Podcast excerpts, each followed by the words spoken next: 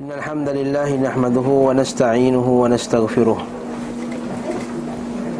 ونعوذ بالله من شرور أنفسنا ومن سيئات أعمالنا من يهده الله فلا مضل له ومن يذلله فلا هادي له وأشهد أن لا إله إلا الله وحده لا شريك له وأشهد أن محمدا عبده ورسوله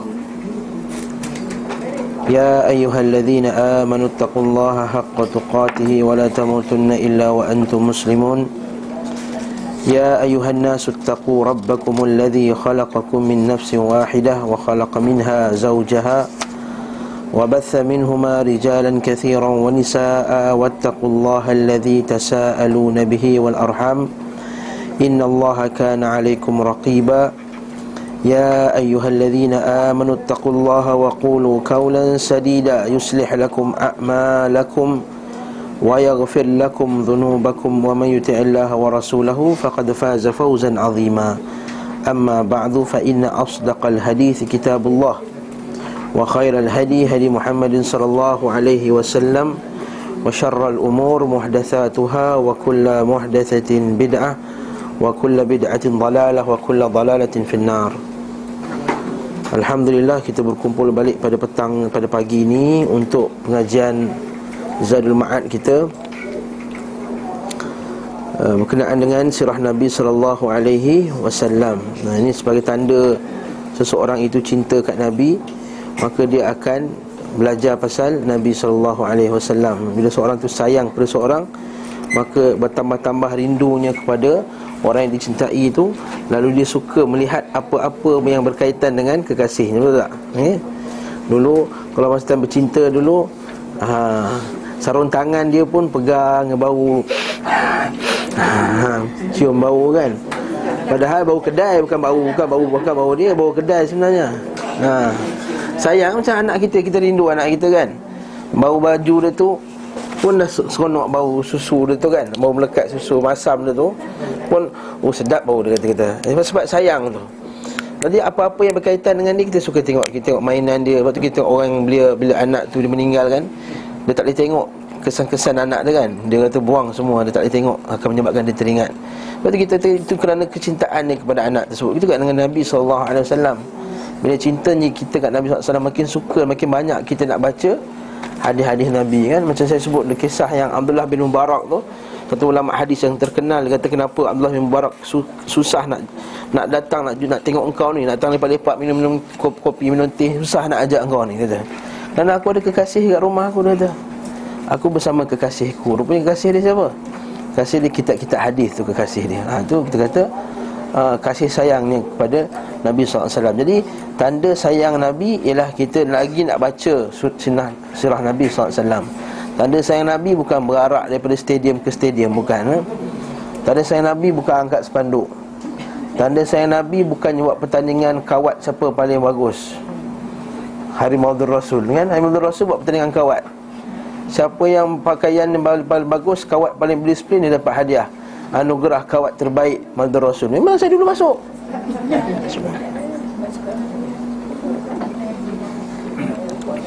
Lepas tu habis, habis lepas tu habis. Alhamdulillah Allah Ta'ala telah beri kita taufik dan hidayah Untuk kita berada dalam majlis ini Bersyukurlah kita atas Wa ma taufiqi illa billah Tidak ada taufik melainkan dengan Allah Subhanahu Wa Ta'ala Minta tolong tolong Tolong Hari ini kita sambung pasal khitan Nabi sallallahu alaihi wasallam. Okey. Dalam kitab-kitab berzanji. Ha.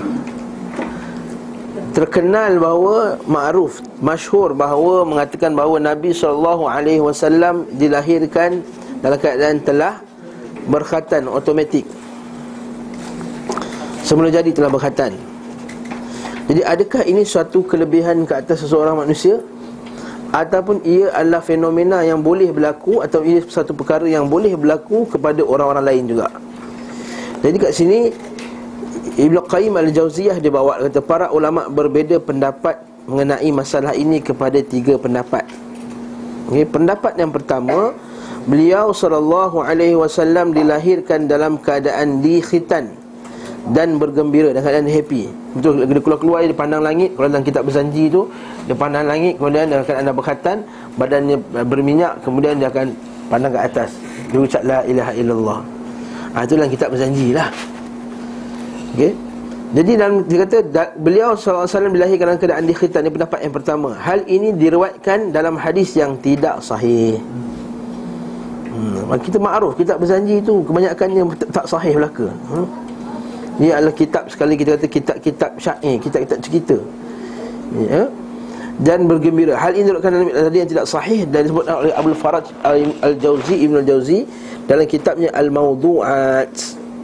Al-mawdu'at ni maksudnya hadis-hadis mawdu' ha, Ibn Jauzi dia, dia kumpulkan hadis-hadis mawdu' Hadis-hadis palsu Dan diletakkan dalam satu kitab namanya Al-mawdu'at. Sebab tu kalau ada orang yang tak mengaji hadis Kadang-kadang dia Saya pernah terbaca satu artikel Dia kata uh, Hadis ini diriwayatkan oleh Pertama dia kata diriwayatkan oleh Ibn Jauzi Di dalam kitabnya Al-mawdu'at Dia tak tahu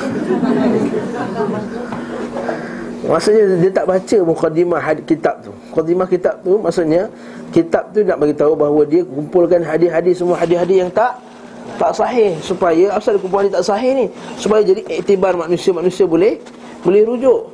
Ha banyaklah hadis yang tak sahih dalam masyarakat kita ni kan. Kalau kita tengok dalam kitab tu banyaklah. Contohnya adabani rabbi fa ahsana ta'dibi. Tuhan aku telah mendidik aku dengan sebaik-baik pendidikan. Sesiapa yang mengenal dirinya maka mengenal Tuhannya. Man arafa nafsahu faqad arafa rabbah. Siapa yang kenal dirinya maka kenal Tuhannya. Ini semua hadis-hadis palsu yang dipakai oleh setengah-setengah golongan tarikat dan golongan-golongan sufi yang melampau tu sufiyah. Jadi kita kata mana dapat ni daripada kitab ni lah maudu'at ni. Uh, tapi dia tak sedar tidak ada mengenai perkara ini satu hadis yang sabit. Sabit itu yang pasti. Jadi tulisan itu accurate, akurat. Dari Nabi sallallahu alaihi wasallam, ia juga tidak termasuk sebagai keistimewaannya. Kerana banyak di antara manusia terlahir dalam keadaan di di khitan. Jadi Ibn Qayyim membawalah kisah yang berlaku. Eh? Al-Maimuni berkata, aku berkata kepada Abu Abdullah Abu Abdullah ni maksudnya Imam Ahmad. Satu masalah yang ditanyakan kepadaku Seseorang dikhitan saat masih bayi Dan tidak dipotong semula. Semuanya.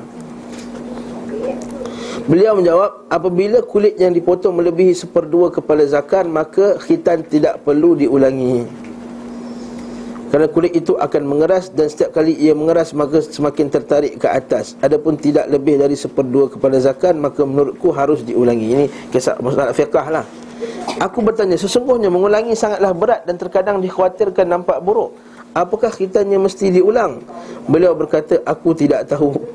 Nampak ulama kata aku tak tahu nak buat macam mana. Ya? Kemudian beliau berkata kepada aku bahawa di tempat ini ada seorang. Ini poin dia. Ini mahalu syahid tempat. Dia kata di, Bahawa di kawasan kita ini Ada seorang yang anaknya dilahirkan dalam keadaan dikhitan Maksudnya bukan Nabi SAW Orang biasa. Ia pun sangat risau hal itu. Aku berkata kepadanya Bila Allah membebaskanmu dari beban itu Mengapa mesti risau? Maksudnya kau dah lahir-lahir Dah, dah, dah terkatan. Apa nak pergi-pergi nak katan lagi dah Kisah ni Ibn Qayyim bawa sebagai bukti bahawa uh, Lahir dalam keadaan berkhitan itu bukan satu keistimewaan. Orang kampung biasa pun ada pernah di Lahir dalam keadaan tidak tidak berkhitan. Jadi kadang-kadang dalam kitab berjanji dia, dia bawakan kisah tu Sumpama satu kehebatan yang luar biasa Lahirkan berkhitan. Jadi Ibn Qayyim bawa kisah ni Nampak dia tak ada, tak ada luar biasa pun. Bahkan kalau Nabi khitan macam biasa pun Macam biasa lah, macam manusia biasa. Tidak ada kelebihan Ya, sahabat kami Abu Abdullah Muhammad bin Usman Al-Khalili ahli hadis di Baitul Maqdis menceritakan kepada kami bahawa dia dilahirkan dalam keadaan dikhitan. Keluarganya tidak mengkhatankannya. Orang-orang yang mengatakan kepada siapa yang dilahirkan seperti itu bahawa ia dikhitan oleh bulan, maka ia hanyalah hurafat, hurafat belaka. Ha, ni. Pendapat kedua dia kata beliau SAW dikhitan saat dibelah dadanya oleh para malaikat ketika dalam asuhan Halimatus Sa'diyah. Kita dengar kan? Nabi SAW Nanti kita akan tengok nanti Berkenaan dengan ibu susuan dia Mula-mula Nabi dihantar kepada uh, uh, Thuwaibah Thuwaibah al-Aslamiyah.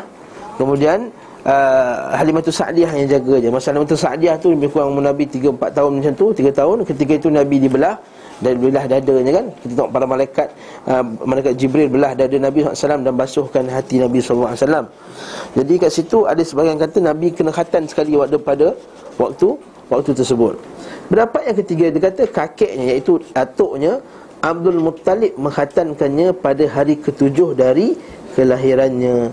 Serta dibuat satu perjamuan itu jamuan dan ia memberinya nama Muhammad. Ya sunnah Nabi sallallahu alaihi wasallam. Kan dia kata apa?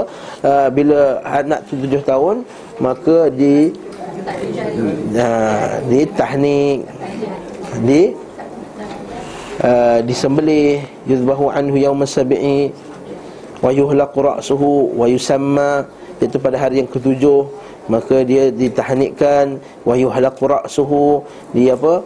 Di, di, dicukurkan kepala wa yusamma dan diisytiharkan namanya kemudian juga dibuatnya akikah kan? Pada hari ketujuh tu.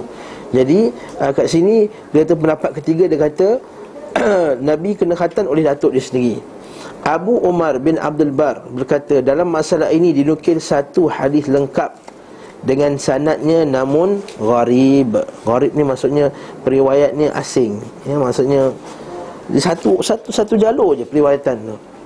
Orang lain semua tak riwayatkan satu jalur je.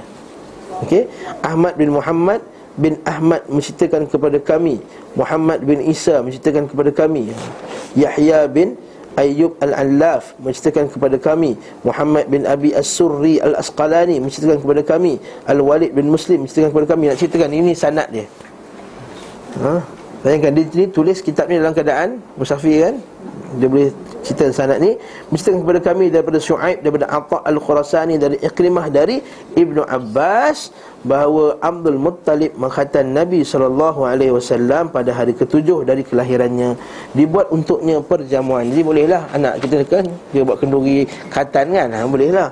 Dan memberinya nama Muhammad Yahya bin Ayyub berkata Aku mencari hadis ini dan aku tidak dapati pada seorang pun di antara ahli hadis Yang aku temui kecuali pada Ibnu As-Surri. Masalah ini pernah menjadi perseteruan di antara dua laki-laki yang memiliki keutamaan.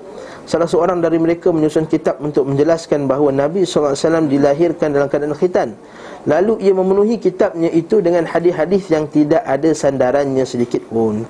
Beliau adalah Kamaluddin bin Talhah Lalu kitabnya dikritik oleh Kamaluddin bil Al-Adim Seraya menjelaskan bahawa Nabi SAW dikhitan sebagaimana kebiasaan bangsa Bangsa Arab. Maksudnya ada berlaku perselisihan lah Nabi ni kena khatan Jadi isu kat sini Ibn Qayyim soalan nak bawa Dia kata isu Nabi khatan tak Lahir tak uh, khatan tak khatan ni Satu isu yang dia kata Khilaf ulama' Perbezaan ulama' Bukan, bukan suatu yang Sabit Bukan suatu yang pasti. Sama ada dilahirkan secara uh, Dah khatan Ataupun tak khatan Cuma yang kalau lahir sada khatan tu confirm hadis tu tak tak sahih pun. Jadi yang hadis yang kata dia khatan masuk waktu tujuh hari pun hadisnya ada sedikit ada juga padanya kelemahan. Oleh itu kita kata kita kata biar Nabi SAW khatan dengan cara dia sendirilah. Ha. Apa itu sah nak asal nak, nak kecoh pula isu ni khatan tak khatan ni supaya bila kita hukum dia ha, apa hukum khatan? Khatam wajib. Atas lelaki wajib Atas wanita perempuan. Kat sini ada khilaf pendapat ulama. Ada sebagian kata bagi wanita juga wajib. Ada sebagian kata bagi wanita itu sunat. Tapi bagi saya kita tengok kepada masalah Satu masyarakat lah. Masyarakat kita ni Masyarakat yang di mana zaman sekarang ni uh, Tersebarnya zina Banyaknya orang yang jahat Laki-laki yang jahat ni Banyaknya Ini bagi saya berkatan bagi wanita tu Baik. Bagi saya berkatan bagi wanita itu baik ha? Sebab sekarang tersebarnya kan, kejahatan ha? Budak 13 tahun dah boleh berzina dah 12 tahun dah boleh berzina ha? Bila dia tidak berkatan Takut-takut uh, nafsunya tu tak apa Mudah terangsang dan uh, di dan di di di apa dimanipulasi oleh orang jahat. Ha, maksudnya itulah. Ha. Cuma bagi lelaki memang wajib. Bagi lelaki wa wajib. Hmm? Walaupun umur 80 tahun. Ha, walaupun umur 80 tahun. Ha, Dia masuk Islam umur 80 tahun Dia kata saya nak ha, Dia nak khatan. Maksud orang lelaki lah. Maka dia kena khatan juga Kalau dia berapa lah. Kalau dia Tanpa kata sunat. Allah Akbar. Itu saya tak tahu. Mana orang Melayu panggil Sunat Kena tanya dia bahasa lah Allah Alam Saya pun tak tak tak mengkaji yang bab tu Kenapa dipanggil sunat Allah Alam Tapi yang betulnya khatan eh? Khitan atau khitan Okey, berkenaan dengan ibu-ibu yang menyusukan Nabi wasallam pula, ha? pasal fasal ibu-ibu beliau wasallam yang menyusuinya. Di antara mereka ialah Thuwaibah.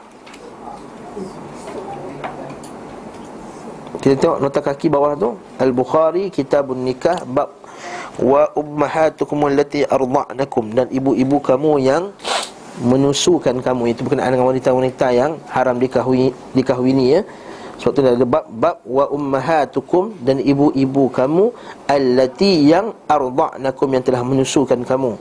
Urwah berkata Suwaibah adalah maula. Maula ni adalah satu istilah bagi bekas hamba, eh? bekas hamba. Bekas budak eh bahasa tu lebih budak. Budak tu maksudnya hamba. Abu Lahab. Okey. Abu Lahab eh? Abu Lahab memerdekakannya lalu ia menyusui Nabi sallallahu alaihi wasallam Ketika Abu Lahab meninggal dunia Maka sebahagian keluarganya melihat Bermimpi melihatnya dalam keadaan sangat buruk Keluarganya itu berkata kepadanya Apa yang engkau dapatkan Apa yang kau, apa yang kau dapat lepas kau mati ni kata Abu Lahab menjawab Aku tidak menemukan Sesudah meninggalkan kalian kesenangan. Maksudnya lepas meninggal tu semua kesusahan saja. Hanya saja aku diberi minum pada ini seraya mengisyaratkan kepada lekuk yang ada di bawah jarinya maksudnya lekuk yang dekat jari ni dia lekuk yang ni ni lekuk tu itu je air yang dia dapat minum dia. Dia itu je air yang dapat minum dia ketika mati mati nampak? Diberi minum pada ini seraya mengisyaratkan kepada lekuk yang ada di bawah jari jempolnya dan telah memerdekakan Suwaibah. Dia merdekakan Suwaibah tu semata-mata supaya dia boleh susukan Nabi SAW Maksudnya masa tu Abu Lahab sayang sebenarnya. Masa Nabi Masa dia belum nak menjadi Rasul lagi. Dia anak saudara dia Dia sayang anak saudara dia. Ha. Setengah-setengah Orang yang uh, mencari-cari dalil Menghalalkan perbuatan maulid Nabi ni Antara ni buat kisah ni lah. Kisah Abu Lahab ni. Tu Abu Lahab dia buat dia merdekakan hamba tu untuk Nabi SAW ketika Nabi lahir pun dapat dah dapat juga minum air sedikit tu. Tak kita tak sambut dia kata. Ha. Dia kata Abu Lahab pun sambut, Abu Lahab pun gembira pada hari tersebut. Tak kita tak sambut. Tak kita jawab balik, kita nak ikut sunnah Abu Lahab ke sunnah Abu Bakar Siddiq? Kita nak ikut sunnah Abu Lahab ke ikut sunnah Abu Bakar As-Siddiq, sunnah Umar Al-Khattab, sunnah Uthman bin Affan, sunnah Ali bin Abi Talib, sunnah Abdul Rahman bin Auf, sunnah ila akhir ila sampai semua hingga ke 124 ibu sahabat tu. Adakah dia berhujah kisah ni? Ada lagi kisah kisah Abu Jahal yang berkenaan dengan bila Nabi SAW lahir dia dikorbankan berapa ratus ekor lembu dah ataupun uh, unta ataupun kambing. Jadi kata ha, nampak ni Abu Jahal pun pergi sambut kata sekali lagi adakah sunnah Abu Jahal yang kamu kamu nak ikut? Ha? Nabi suruh alaikum bi sunnati wa sunnatil khulafa'ir rasyidin, khulafa'ir rasyidin al-mahdiyyin. Hendaklah kamu ikut sunnahku dan sunnah khulafa'ir rasyidin. Nabi tak kata ikutlah sunnahku dan ikutlah sunnah Abu Lahab dan Abu Jahal. Dia kata pelik golongan ni ya. Ala kulli hal kita kata Suhaibah tu Maula Abu Lahab. Dia sempat menyusui Nabi sallallahu alaihi wasallam beberapa hari. Kalau beberapa hari tu kira dah jadi ibu susu ke belum? Ha, Syarat dia Berapa kali kenyang? Lima kali kenyang. Ha, Lima kali kenyang. Bukan lima kali sedut Lima kali Lima kali kenyang. Suwaibah menyusui bersama Nabi SAW Abu Salamah Abdullah bin Abdul Asad Al-Makhzumi Dengan air susu anaknya yang bernama Masruh. Di samping itu Suwaibah juga menyusui uh, Pula bersama mereka Pak Cik Nabi sendiri Iaitu Hamzah bin Abdul Muttalib Maksudnya Hamzah dengan Nabi SAW ni kira satu ibu susu adik-beradik susu Walaupun tu pakcik dia Jadi apa jadi? Kalau Hamzah boleh tak Nabi SAW kahwin dengan Hamzah? Tak boleh Yuhramu minan nasab Man yuhramu minan rada'ah Diharamkan bagi orang adik-beradik susu tu macam mana diharamkan adik-beradik kerana nasab. Ya? Adik-beradik kerana nasab. Namun terjadi perbezaan betapa uh, berkenaan dengan pendapat tentang sama ada Thuwaibah ni masuk Islam ataupun ataupun tidak. Kemudian disusui pula oleh Halimah tu As-Sa'diyah ha, Sa'di tu nama dia Nama puak sebenarnya Kita letak nama kita Sa'diyah Ada nama Sa'diyah sini ha? Sa'diyah maksudnya dia puak Sa'di sebenarnya ha? Sedangkan dia Jawa ha, ha, Tak kena ha, ha? Puak Sa'di tu nama puak eh? Ha, Kalau Sa'adah tu barulah kita kata kebahagiaan. Dan kalau Sa'diyah nama puak Sa'di. Halimah As-Sa'diyah dengan air susu anaknya Abdullah Saudara laki-laki Unaisah dan Juddamah iaitu Ash-Shayma' Anak-anak Al-Harith bin Abdul Uzza bin Rifa'ah As-Sa'di.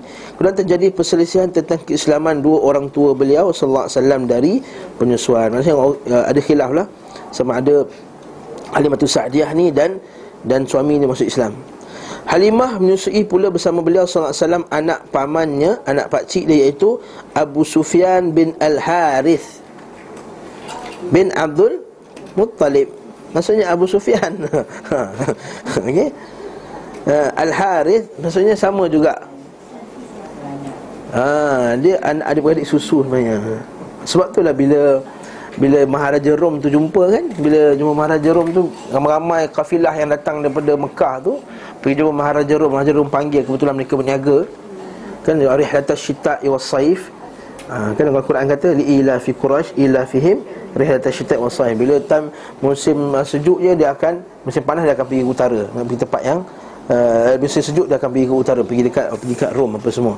Jadi masa pergi tu Maharaja Rom panggil dia Sekali Nabi kata uh, Maharaja Rom kata Siapa di antara kamu ni yang paling dekat nasabnya Paling rapat? Masa tu Abu Sufyan yang yang keluar. Sebab Abu Sufyan ni rapat dari segi dia sepupu dia. Yang kedua Dia itu ialah adik-beradik susu Nabi SAW ha, Itu hebatnya. Hmm, Kemudian dia masuk Islam pada saat pembebasan kota Makkah dia masuk Islam saat pembebasan kota Makkah Maksudnya masuk Islam lewat. Sedangkan sebelum tu Dia lah orang yang paling menentang Nabi SAW Dekat sini bagi pengajaran kat kita bahawa Jangan putus asa dalam berdakwah. Jangan kita dakwah tiga kali kat orang tu kata Habis ada ni ahli neraka dah. Tak boleh. Ha, Setengah orang kan dia putus asa. Kata apalah orang sekian dan sekian ni Kita dah ajak dia datang solat tak datang juga. Ajak dia berhijab Aku dah ajar dia 10 tahun dah pakai hijab. Tak pakai-pakai hijab juga dan kita putus asa. Kita tak boleh putus asa. Abu Sufyan bin Har Abu Sufyan ini Dia kata Dia tidak putus asa. Dan Nabi SAW tidak putus asa atas Rahmat atas atas atas imannya Abu Sufyan tadi. Akhirnya dia masuk Islam pada tahun ke-10 Dan lepas Nabi SAW wafat Dia antara sahabat Nabi yang paling kuat berjuang Menentang Nabi palsu. Sehingga kan sebelah matanya buta disebabkan Masa perang menentang Nabi Nabi palsu Kata itu kata subhanallah kuasa Allah Taala ni hidayah Allah Taala Allah Taala yahdi man yasha ila siratal mustaqim. Allah Taala innaka la tahdi man ahbabta walakin Allah yahdi man yasha. Kau tak boleh bagi hidayah kepada siapa yang kau cintai tapi Allah Taala bagi hidayah kepada siapa yang dikehendaki. Orang yang pak cik yang paling Nabi SAW sayang Abu Talib tidak masuk Islam. Orang paling Nabi. Dan orang yang paling musuhi Nabi SAW Abu Sufyan ketika itu. Dia masuk Islam dan memperjuangkan Islam Dan dia termasuk sahabi Termasuk sahabat. Dan masuk sahabat kita kata Sahabah kulluhum udul Kata kata ulama hadis. Para sahabat semuanya adil Iaitu dipercayai dari segi agamanya Dan juga keimanannya kepada Allah SWT Oleh itu kita kata dia masuk Islam dan melaksanakan ajaran Islam dengan baik. Fahasuna islamuhu dan memperelokkan Islamnya. Adapun pak cik Nabi sallallahu alaihi wasallam Hamzah bin Abdul Muttalib disusui pada Bani Sa'ad bin Bakar. Ibu Hamzah pernah menyusui Rasulullah sallallahu alaihi wasallam selama satu hari saat beliau sallallahu alaihi wasallam telah berada pada dengan ibunya Halimah maka Hamzah adalah saudara susuan Nabi SAW dari dua sisi dari sisi Suwaibah dan dari sisi As-Sa'diyah. Maksudnya dua-dua pernah bersukan. Kuat betul Hamzah dengan Nabi SAW. Sebab itulah Antara pakcik yang Nabi sayang ialah Hamzah bin Abdul Muttalib. Kalau kita baca sirah Bila Hamzah tu kena bunuh Nabi bersumpah nak bunuh 40 orang musyrik. Lalu Allah Ta'ala tegur tak boleh bagi Jangan melampau. Jangan melampau Dan jangan kita nak balas dendam atas benda yang Tak sepatutnya kita buat. Nabi, Nabi dah bersumpah Aku nak bunuh 40 orang musyrik. Ini tak. Okay. Adapun kisah yang Hindun pergi kunyah-kunyah duit jantung tu sebagian kebanyak, uh, ahli sarjana sejarah Islam mengatakan itu kisah tu tak tak betul, ha? tak betul. Hindun ialah lepas tu dia masuk Islam dan dia orang yang kuat keislamannya ha? Kuat Islamnya Bahkan dia adalah hadis yang paling famous Daripada Hindun apa hadis dia? Siapa tahu? Hadis paling famous Hindun Itu berkenaan dengan suaminya kedekut ha. Hindun yang mengaku kat Nabi, mengadu kat Nabi Abu Sufyan tu kedekut Boleh tak aku ambil hartanya? Ha. Nabi kata boleh Dengan cara yang makruf Maksudnya kalau suami tu kedekut sangat Boleh ambil duit daripada wallet dia diam-diam. Ha, Kata nak beli susu anak. Beli bang, beli susu anak abang nak habis ni. Dia buat diam je. Yelah, yelah, insyaAllah, insyaAllah, insyaAllah. Lagi kita nak habis lagi dua sudu je Kita ambil diam-diam. Daripada Dia punya wallet, ah ha, boleh. Bismillah ha? Abang lauk dah habis. Ha, Dia buat diam je kan? Ha, tu boleh. Bismillah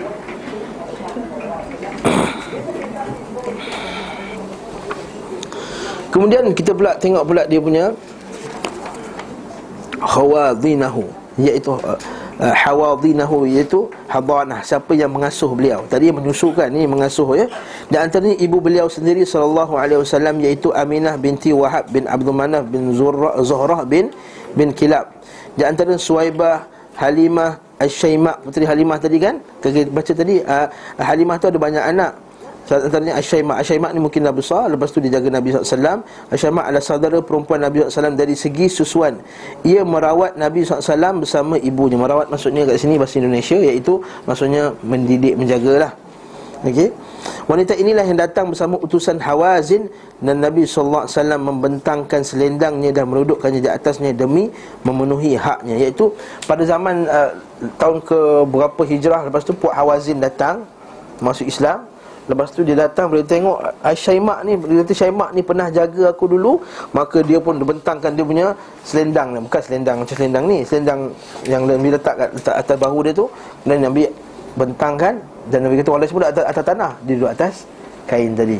Nah, Ini kita kata adab Islam Maksudnya Islam mengiktiraf Kebaikan yang dilakukan walaupun orang kafir yang buat. Ha, Itu benda yang kita kena iktiraf. Orang kafir walaupun dia buat baik kat kita Kita kena balas. Sebab tu Nabi kita apa? Uh, Iza uh, hadis Nabi SAW macam hadis tu Man sana'a ilaikum ma'rufa Hukum Allah SAW Siapa yang telah melakukan satu kebaikan oh, Satu kebaikan kepada kamu Ma'rufan Satu kebaikan saja Fakafi'uhu Maka balaslah Fa'ilam tastati antukafi'unahu Atau kat sini kamu tidak ada benda yang boleh Untuk membalasnya Fad'ulah Maka doakan maka doakan baginya.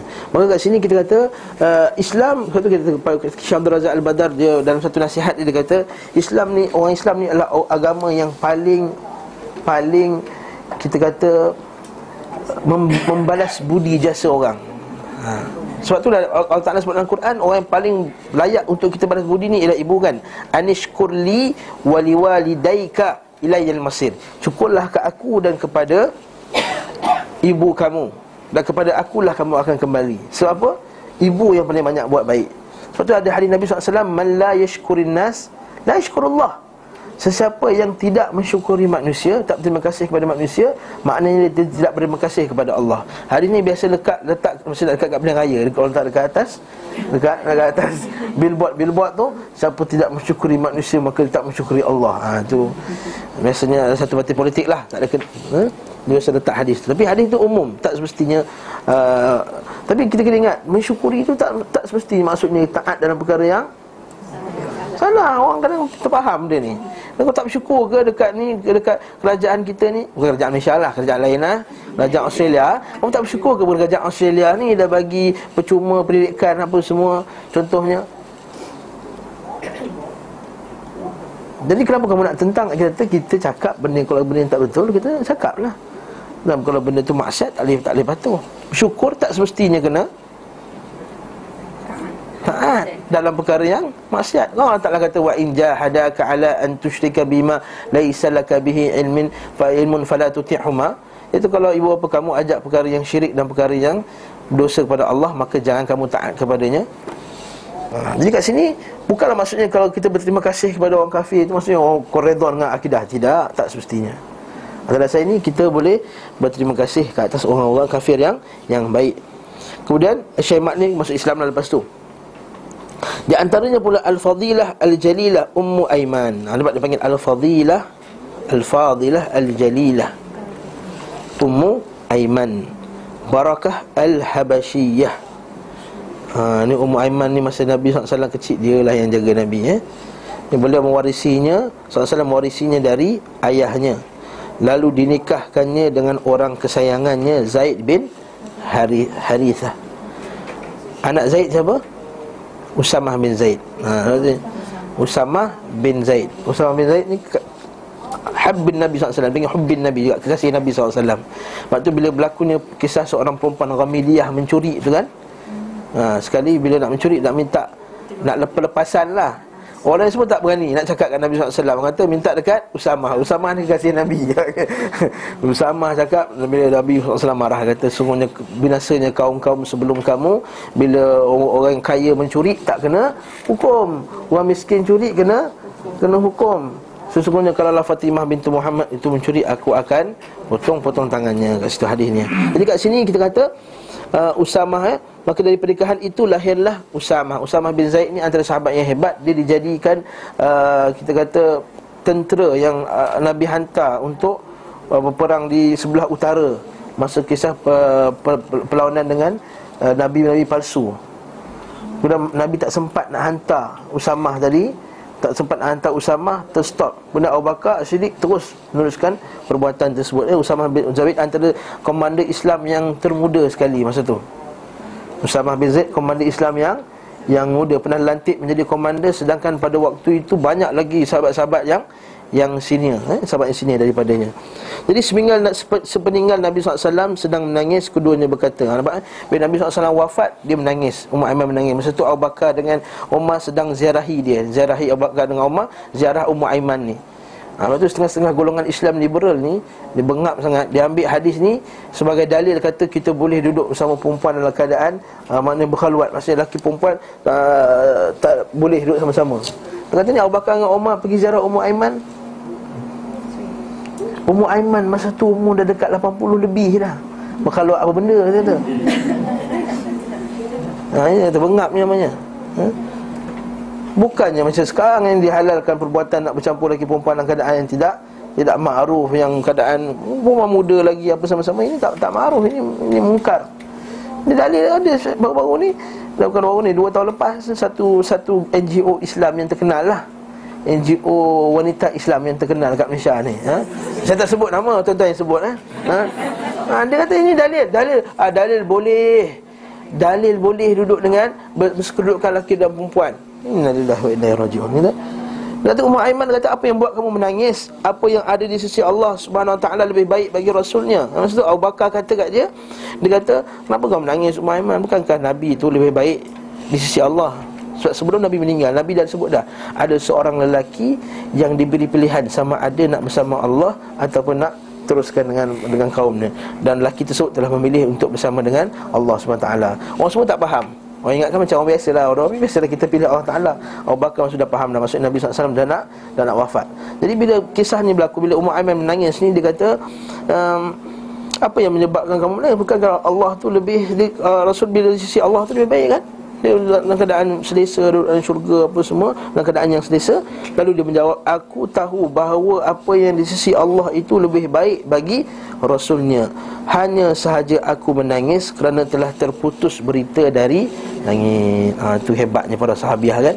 Sebab dia terputusnya wahyu. Maksudnya lepas ni ada apa-apa persoalan susah. Tak tak sama macam dulu dah Dulu sikit-sikit kita boleh tanya Nabi Sikit-sikit boleh tanya Nabi. Bila Nabi SAW wafat Tak adalah benda tersebut. Wahyu dah ter, terputus. Maksudnya kita kena usaha sendiri Nak dapatkan keputusan tadi.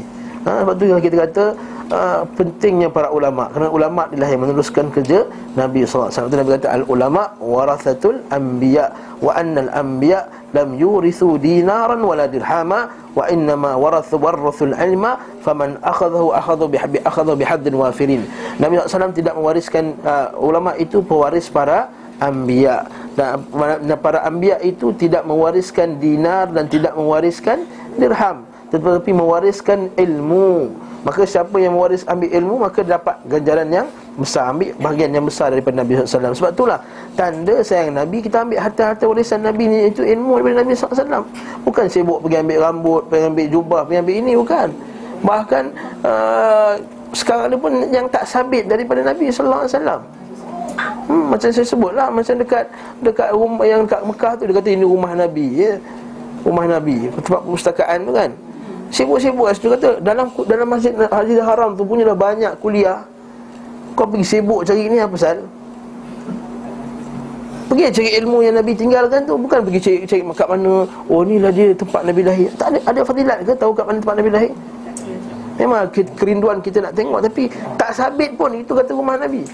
Bahkan rumah yang dibuat tu kerajaan Saudi buat. Yang kau pergi lap tu buat apa?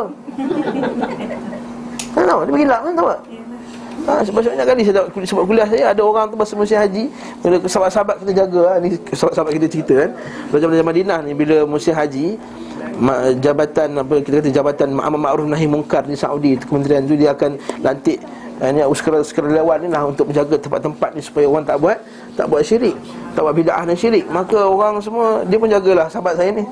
Ha? Ustaz Abdul Razak, Ustaz Abdul Razak sekarang dia pencerah dekat IIC tu. Dia kata ada orang tu dia dia. Buat apa? Tak ada apa. Sandar-sandar aja dia kata. Sandar-sandar aja dia kata. Mana ada buat apa-apa? Sandar-sandar aja. Rupanya di belakang dia dah lap Kain tu dia dah simpan. Ada teteh hujan Oh dia tak ada air daripada bumbung. Tek burung banyak atas bumbung tu tu Dia tak ada minum. Mana ada fadilat? Begitu juga ada orang Dia ambil air dari mizab Kaabah tu turun tu. Tak ada fadilat tu Ha? Sebab tu ya ada yang hebat tu Air hujan malam Jumaat kat Mekah yang telah ditawafkan.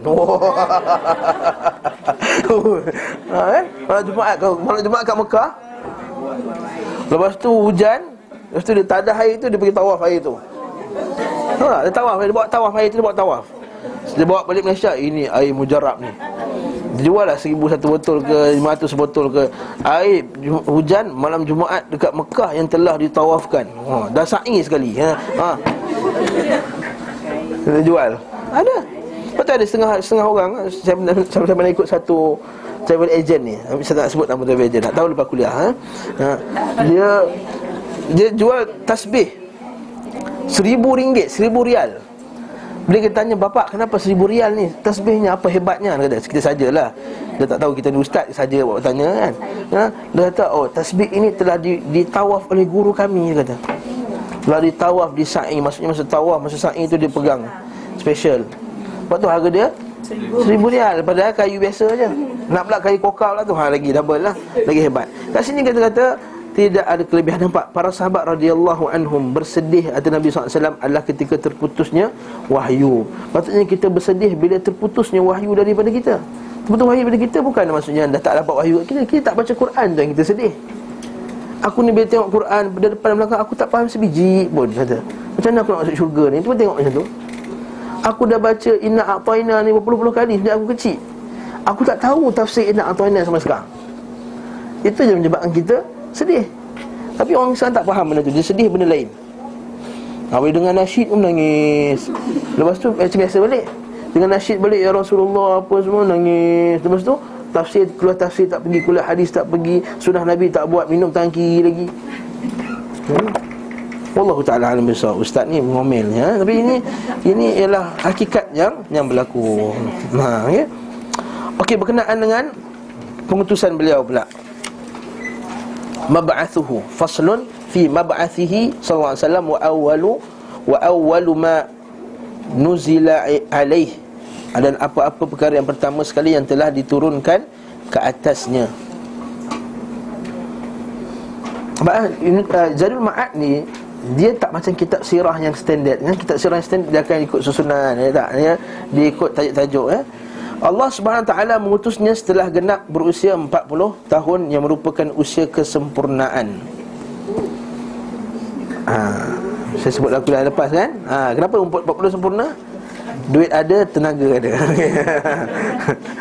Kematangan dah capai. Sebab tu Allah Taala sebut dalam surah Al-Isra tak silap saya dan apabila umurnya telah mencapai 40 tahun maka patutlah dia bersyukur kepada Allah Subhanahu wa taala. Allah sebut dalam Quran, kerana 40 tahun itu ialah usia kematangan yang sempurna bagi seorang manusia. Sebab itulah Nabi SAW dilantik ketika umur 40 tahun.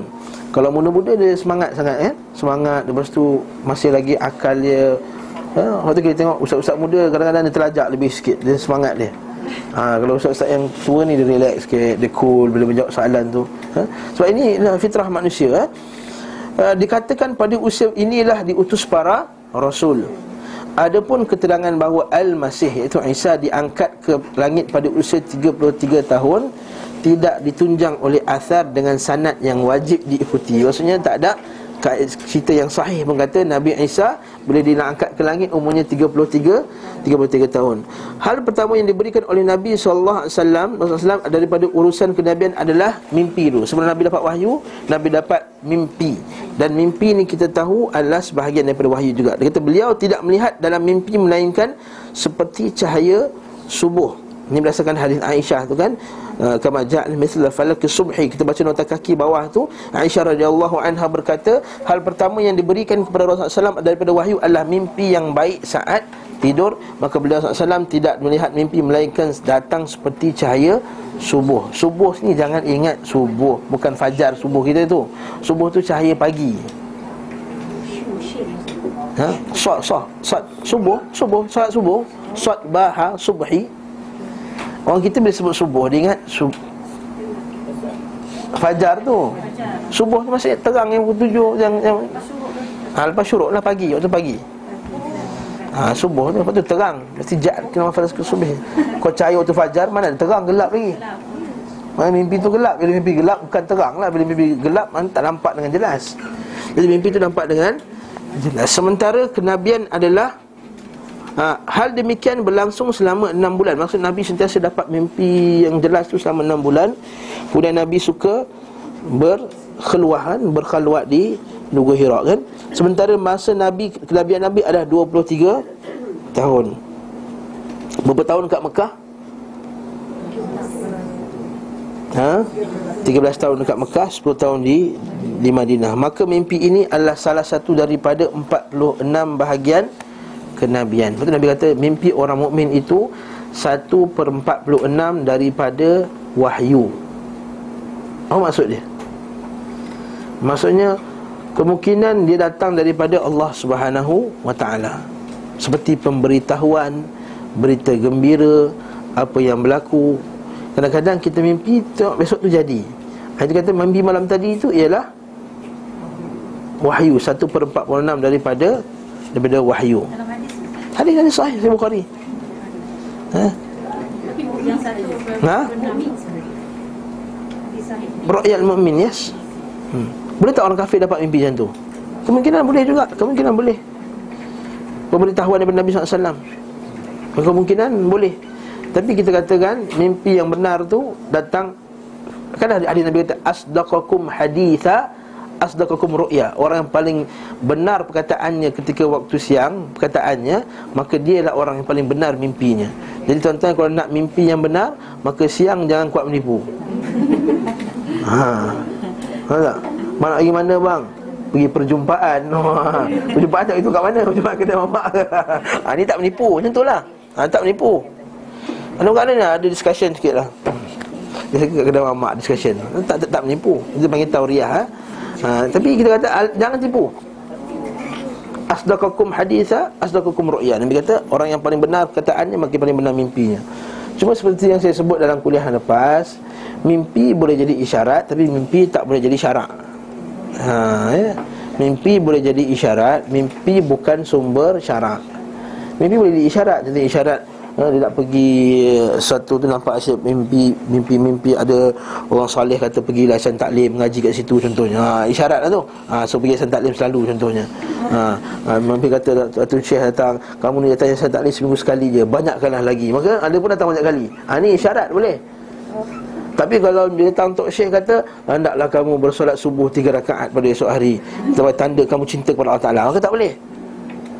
Ha, Itu kita kena pasti kita tengok. Macam contohnya banyak orang datang hantar SMS kat saya Facebook lah apa semua kata ustaz malam tadi ada orang mimpi ada satu orang saleh datang. Dia kata uh, dia kata uh, banyakkanlah bertawakallah kamu bertakwa bertakwalah kamu kepada Allah. Berusaha sungguh-sungguh pasti Allah Taala bukakan jalan untuk kamu kita kata ustaz apa maksud mimpi ni uh, eh, Mana aku tahu dia kata mimpi kau kata.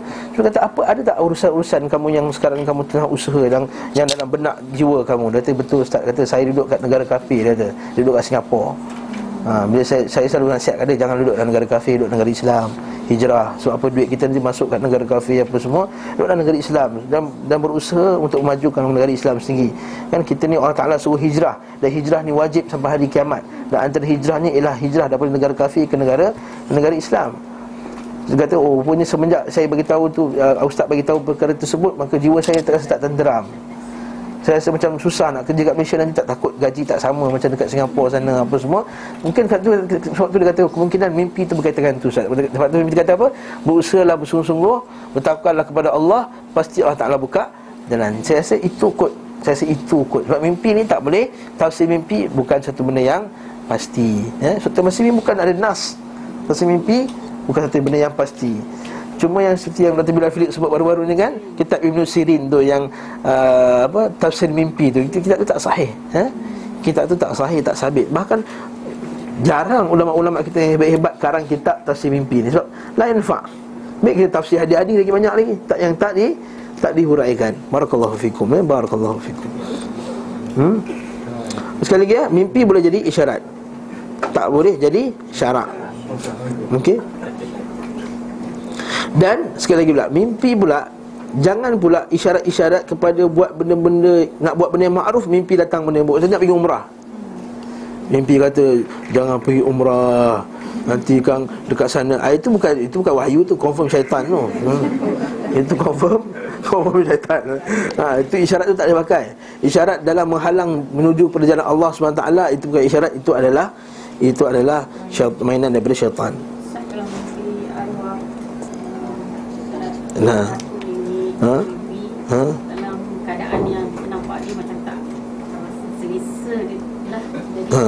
adakah itu macam isyarat yang uh, perlu buat uh, apa nama uh, doa dan buat uh, Mungkin juga Mungkin esok kita banyak berdoa lagi Wallahualam hmm. Tapi jangan jadikan itu sesuatu yang pastilah dia buat tahlil tu confirm. Ha. ha. Maksudnya Tapi jangan jadikan itu sebagai sandaran. Maksudnya Abilah bapak aku rupanya ahli neraka. Tak boleh kata macam tu. Tak boleh kata macam tu. Sebab apa? Kita tak tahu yang pasti tak tahu yang pasti siapa. Bahkan ada hadis Nabi SAW Berkenaan seorang lelaki kan? Bila dia meninggal Dia rasa dia di neraka. Kemudian bila dia dekat hari kiamat Allah Ta'ala letakkan martabat yang tinggi. Lelaki itu sebut kata Ya, ya Allah ya Tuhanku Mana aku dapat ini benda ni? Dia kata Li istighfara Waladuka lak Waladika lak Kerana istighfarnya anak kamu untuk kamu Kata Nabi SAW Maka itu bukan suatu benda yang yang absolut lagi. Katakanlah mimpi dalam keadaan yang buruk macam tadi yang Abu, Abu Lahab mimpi tadi kan? Dia hanya minum daripada lekuk air bertangan dia ni. Maka kita kata uh, itu bukan satu yang pasti. Saya takut-takut nanti adalah syaitan untuk mesedih, menyedihkan kita. Dan menyebabkan sebab apa syaitan ni liyuhzinal ladzina amanu. Syaitan ni kerja dia antaranya ialah menyedihkan orang manusia. Bila manusia tu sedih Dia akan menyebabkan dia motivasi kurang Akhirnya dia susah hati Akhirnya nak beribadah tak ada tak ada mood. Habis semua akan uh, accumulate lah nanti Benda-benda yang buruk ni Akhirnya dia melemahkan dia Menyebabkan dia Akhirnya kesan kepada keluarganya Kepada anak dan, dan seterusnya Akhirnya benda yang tak baik. Uh, Okay Wallahu ta'ala alam bersawab Wallahu ta'ala alam bersawab Ya? Begitu juga kalau sebaliknya dapat mimpi yang bagus kata oh confirm dah bapak aku ni ahli syurga Ha, macam sama Allah Ta'ala ni Diketahui bahawa bapak dulu Kaki rasuah dulu. Kata saya, malam tadi Ustaz Saya mimpi bapak saya ni Oh sekian-sekian bercahaya apa semua. Kata insyaAllah lah kot. Ha, InsyaAllah lah. InsyaAllah. Kita kata insyaAllah. Dia kata Tapi tak boleh nak Pasti. Sebab apa? Tak ada yang pasti. Berlaku pada zaman Nabi SAW Seorang wanita ni Bila kematian suaminya Atau adik-beradik ni Tak silap saya Dia kata uh, InsyaAllah syurga baginya Syurga baginya Disebut syurga, jannah, jannah Nabi kata, apa yang menyebabkan kamu rasa dia masuk syurga? Kata ya Rasulullah, bukankah dia dah buat sekian dan sekian berjuang apa semua? Nabi kata, arju Nabi kata, aku berharap dia termasuk dalam kalangan ahli ahli syurga. Ha, ada dasar ni kita tak kata orang yang mati tu syahid, syahid bunda-bunda aja. Orang mati dalam perangan tak boleh kita letak syahid Melainkan apa yang telah dinaskan oleh Nabi SAW Yang dia itu syahid. Seperti orang mati perang, perang, perang badar Mati perang Uhud. Seperti Hamzah bin Abdul Muttalib Sayyidul Syuhada.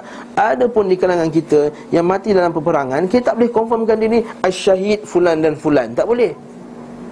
Sebab ada hadis Nabi riwayat Ahmad kan? Berkenaan dengan tiga orang awwalumatu su'air bihin nar. Tiga golongan yang mula-mula sekali yang dimasukkan ke dalam neraka, yang jadikan bahan neraka. Salah seorang daripada hadis yang panjang tu ialah orang yang pergi berjihad jalan Allah. Bila tanya kenapa kamu pergi berjihad? Dia kata aku pergi berjihad kerana menegakkan kalimah Allah. Malaikat kata Allah Ta'ala kata engkau bohong. Malaikat mengatakan engkau bohong? Sesungguhnya engkau pergi perang sebab nak dikenali sebagai orang yang jari Iaitu orang yang pejuang. Niat. Ni tadi Jadi kat sini kita kata Bukan semua yang pergi perang tu Kita boleh menisbahkan dia sebagai syahid, syahid, syahid. Suatu bila berlaku ada satu kes yang budak muda yang meninggal kat Turki tu kan. Ha, Saya tak nak sebut nama lah. Budak tu bagus, Alhamdulillah kita kenal anak budak tu. Dia sebagian daripada kawan-kawan kita juga. Alhamdulillah bagus. Memang budak yang baik Budak yang warak Budak yang suka bekerja untuk Islam. Tapi yang kita, kita yang kita agak-agak kurang kurang setuju tu Bila dia letakkan syahid Dia telah bersama dengan para bidadari Dia telah bersama Nampak? Kaedah tu melampau Hulu. Hulu. Hulu dalam mengisbatkan benda tersebut. Sebab kita tak tahu hakikat seseorang tu hanya Allah Taala yang yang mengetahuinya. Sebab tu Nabi SAW hatta Fatimah Aisyah semua Atikah kata ya Fatimah la i'malu inni la ughni anka min Allah syai'a. Wahai Fatimah kau kau hal-hal diri kau sendiri ya wahai Fatimah. Sesungguhnya aku ni tak mampu nak tolong kau Wahai Atikah Makcik dia pula Buatlah beramallah. Sesungguhnya aku ni takkan dapat mampu mempertahankan engkau. Melainkan Allah Ta'ala benarkanlah. Wahai puak sekian-sekian Beramallah. Sesungguhnya aku takkan dapat mampu pertahankan beliau. Maksud menunjukkan bahawa Tak ada orang yang mendapat kepastian Melainkan dengan Nas Nabi SAW Seperti pada sahabat yang telah dijanjikan Jadi ke syurga Salah Nabi yang sahabat yang telah dicop sebagai Syahid dalam dalam Al-Quran.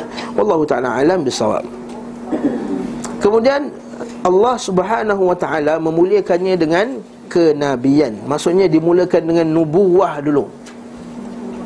Bukan dengan risalah. Dia dua benda yang berbeza. Satu ke nubuwah Satu risalah. Perkataan nubuwah itu maksudnya Daripada perkataan nubbi'a Iaitu yang telah diberi khabar Itu yang telah diberi wahyu. Perkataan bahasa Arab. Nabba'a yunabbi'u. Nabba'a nun ba hamzah. Ya yang ada hamzah. Nabba'a nubbi'a. Maksudnya dia yang telah diberi uh, khabar. Jadi waktu kita kata takrif Nabi ialah Yang seorang lelaki yang mendapat wahyu daripada Allah SWT Tapi masa itu dia tak Tak wajib untuk menyampaikannya lagi. Ha, Itu bukan maksud Nabi okay? Malaikat datang kepada saat berada di Gua Hira Sebelumnya beliau senang menyendiri di, di, di sana eh? Seperti yang kita bincang sebelum ni Nabi suka menyendiri dalam Dalam uh, Gua Hira tersebut Maka ayat pertama kali yang turun kepadanya adalah Bacalah Itu ikhra' tu Bismillah rabbikal ladhi khalaq Baca dengan? Ikhra' Sampai ayat kelima Ini adalah pendapat Pendapat Aisyah radhiyallahu anha Dan juga majoriti para ulama. Jabir berkata Wahyu pertama kali turun kepada beliau Sallallahu alaihi wasallam adalah firmannya ya ayyuhal muddathir Maksudnya ada seorang sahabat lagi nama Jabir bin Abdullah Al-Ansari. Dia kata wahyu pertama adalah ya ayyuhal muddathir Tapi pendapat yang tepat ialah pendapat Aisyah. Ditinjau daripada beberapa sisi. Ha, Ada hujah dia. Apa pertama kali? Pertama bahawa perkataan aku tidak membaca. Kan bila suruh baca iqra ma ana biqariin. Kan masa dia, malaikat tu peluk dia. Ha kan? Dia kata malaikat kata iqra wahai Muhammad bacalah. Nabi kata ma ana biqari. Lepas tu malaikat tu peluk dia. Ha, fa akhadhani faghattani hatta balagha uh, hatta balagha minni al-jahda ha, fa akhadhani ha, betul lah kemudian dia peluk dan dia tekan kuat-kuat sampai nabi susah nak bernafas kemudian nabi kemudian malaikat lepaskan Okay. Jadi kata ma'ana biqari dalil bahawa sebelum tak pernah dibaca apa-apa lagi. Kalaulah mudathir masa sebelum tu dah ada Iqra. Kan? Sebab kisah Iqra tu ada kata aku tak pernah baca satu. Jadi kalau Iqra tu yang datang kemudian daripada mudathir mesti kata aku dah pernah jumpa dah ayat ni. Okey, nombor yang kedua. Perintah untuk membaca menurut urutan Harus lebih dahulu dari perintah memberi peringatan Sebab Ya ayuhal mudathir Kum fa'anzir Wahai orang yang berselimut Bangkitlah dan berilah peringatan Kalau tak tahu apa nak bagi peringatan Macam mana nak beri peringatan Kat sini ulama kata Mesti baca dulu ha, Ini kita kata Ustaz-ustaz datang kuliah Kena baca kitab dulu. Jangan datang kuliah menerabang sana sini apa semua terbang sana sini. Sebab tu orang dia mengaji dia dia tak baca kitab dia tak buat ulang kaji. Nanti waktu kuliah dia kan sibuk cerita sana lah. Cerita dia balik kampung pergi belajar kat Mesir kemudian pusing sana. Hadir dia baca satu perenggan. Sebab tu kata para ulama kata faqidul syai' la yu'ti. Orang tidak ada sesuatu tak dibagi sesuatu Hadi iqra awalan thumma anzir. Baca kemudian bagi beri peringatan. Ha, betul buat homework. Betul bila ustaz tak buat homework tu yang bawa hadis palsu keluar, kisah tak betul semua keluar, kisah khurafat tak keluar, fatwa-fatwa pelik pun keluar. Ha? Fatwa-fatwa pelik tu. Fatwa kata sapu tengkuk ni sunnah, mana datangnya? Ha, mana datang fatwa-fatwa pelik ni? Kalau kita cakap aku bujang lagi orang lelaki tu kata. Ha, dah isteri yang pertama isteri tu dah kena palak. Mana siapa kata ni? Mana ada kaul ulama kata macam ni? Kalau satu orang lelaki tu mau eh dah kahwin belum? Aku bujang lagi. Ha, maksudnya dia dah talakkan isteri dia. Mana mana datang ni? Tapi keluar TV itu masalahnya. Tapi keluar TV dah banyak kali dah talak juga dia tutup sebab apa? Ha, sebab dia puak-puak depa. Ha, siapa faham faham lah tak faham sudah. Hmm? Kerana apabila dia membaca Saya dapat beri peringatan tentang apa yang dia baca. Maka pada awalnya beliau Sallallahu Alaihi Wasallam diperintah untuk membaca. Sebab tu kita disuruh belajar dulu baru nak sampai ke orang. Berdasarkan macam kata Wal as tu kan Wal as innal insana lafiqus Ila ladhina amanu Wa amanu salihat Wa tawasaw bilhaq Wa tawasaw bisabr Orang beriman Orang manusia rugi Kecuali orang beriman. Beriman mestilah berilmu. Mana orang beriman tak ada ilmu? Beriman Beramal Wa tawasaw bilhaq Berpesan-pesan tak ada ilmu nak pesan-pesan apa benda. Sebab itulah kata Imam Bukhari al ilmu qabla al qawli wal amal. Ilmu sebelum kata-kata dan dan amal. Ketiga bahawa hadis Jabir dengan lafaz pertama kali turun dari Quran wahai orang yang berselimut adalah perkataan Jabir. Sedangkan Aisyah radhiyallahu anha mengkabarkan berita dari Rasulullah SAW tentang dirinya akan hal itu. Maksudnya macam mana? Iaitu Jabir yang kata statement Mula-mula yang turun. Adapun berkenaan dengan Iqra' ni Aisyah dapat daripada Nabi sendiri. Yang dia kata Benda-benda yang awal yang berlaku kat Nabi Ialah Dia mendapat ru'yah as-salihah. Kan kisah hadis yang panjang tu. Hadis berkenaan Nabi kat Gua Hira tu. Sebab kalau kita tengok kaji balik Masa Nabi dapat wahyu tu Aisyah kat mana? Ha? Dah tak, tak, belum lahir lagi. Ha, kalau ikut hadis 6 tahun kan Nabi menikah tu kalau ikut yang dapat yang masyhur 6 tahun lah. Ha, eh? Dan bersama dengan ni ketika umur 9 tahun. Maksudnya kalau ikut ketika tu Aisyah tak, tak ada lagi. Untuk Aisyah dapat dari mana? Dapat dari Nabi lah. Dapat dari Nabi Sallallahu Alaihi Wasallam Nabi sini cerita kat dia. Maksudnya mana lebih kuat ni kita kaedah tarjih tadi mana lebih kuat pendapatnya iaitu pendapat pendapat Aisyah radhiyallahu anha. Keempat, Hadis bahawa hadis Jabir dijadikan hujah sangat tegas menyatakan adanya malaikat turun kepada beliau sallallahu alaihi wasallam sebelum turunnya ayat. Kan hadis berkenaan dengan ya ayyuhal mudaththir ni ayat yang kedua turun ni. Uh, kalau kita baca kitab sirah di antara wahyu pertama dengan wahyu kedua tu berlakunya dipanggil terputusnya wahyu. Bila terputusnya wahyu itu maka Nabi sangat-sangat menunggu-nunggu wahyu Kata apa dah berlaku dia kebingungan. Sekali datangnya malaikat Nabi pandang ke atas Ah itulah malaikat yang telah datang. Aku ketika di Gua Hira. Maksudnya ada wahyu yang kan? Yang sebelum tu lah. Lepas tu kata, kata ini argumen yang dibawa oleh Ibn Qayyim. Dia kata bahawa hadis Jabir jadikan hujah sangat tegas Menyatakan bahawa Adanya malaikat turun kepada beliau SAW Sebelum turunnya ayat Ya ayuhal mudathir tu Wahai orang berselimut sebab dalamnya disebutkan Aku mengangkat kepalaku Ternyata malaikat yang datang kepadaku Di gua Hira. Ha, Jelas. Aku pun kembali kepada keluargaku Aku berkata Selimutkanlah aku Selimutkanlah aku. Sebab takut tengok malaikat tu besar. Walaupun benda tu baik Tapi besar sangat. Kita rasa terpegun Takut Saya tutuplah aku Simakkanlah aku. Maka Allah kata Ya ayuhal mudathir Wahai orang yang berselimut Sementara beliau SAW telah mengkabarkan bahawa Malaikat yang datang kepadanya di Gua Hira Telah menurunkan kepadanya Iqra' bismi rabbika khalaq.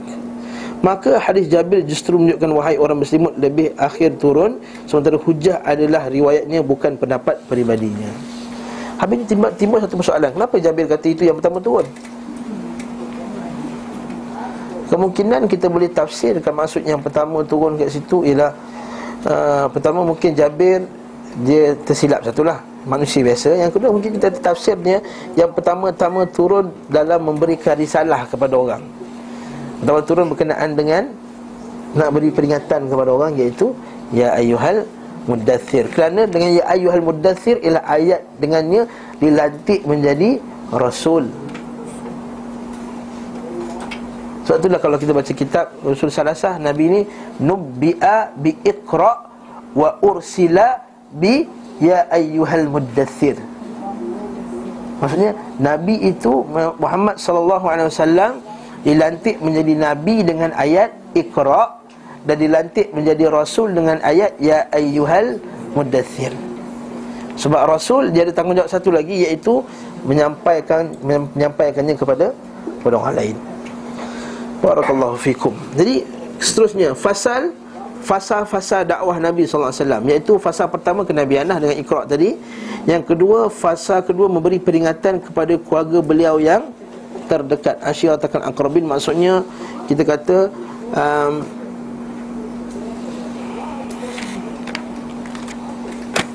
al-ashirah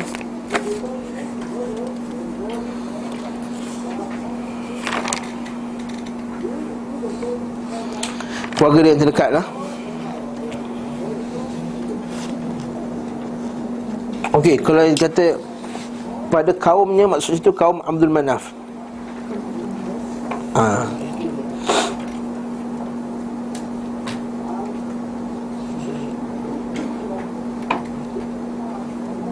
Ni keluarga beliau yang terdekat tu fasa kedua tu maksudnya kepada Bani Abdul Manaf. Sebab Nabi ni buat Quraisy kan. Quraisy tu besar. Bani Abdul Manaf, Bani Sa'ad, Bani ini, banyak-banyak Bani Jadi yang pertama, Bani Abdul Manaf dulu Fasa ketiga, peringatan kepada kaumnya ha, Kaumnya baru Quraisy.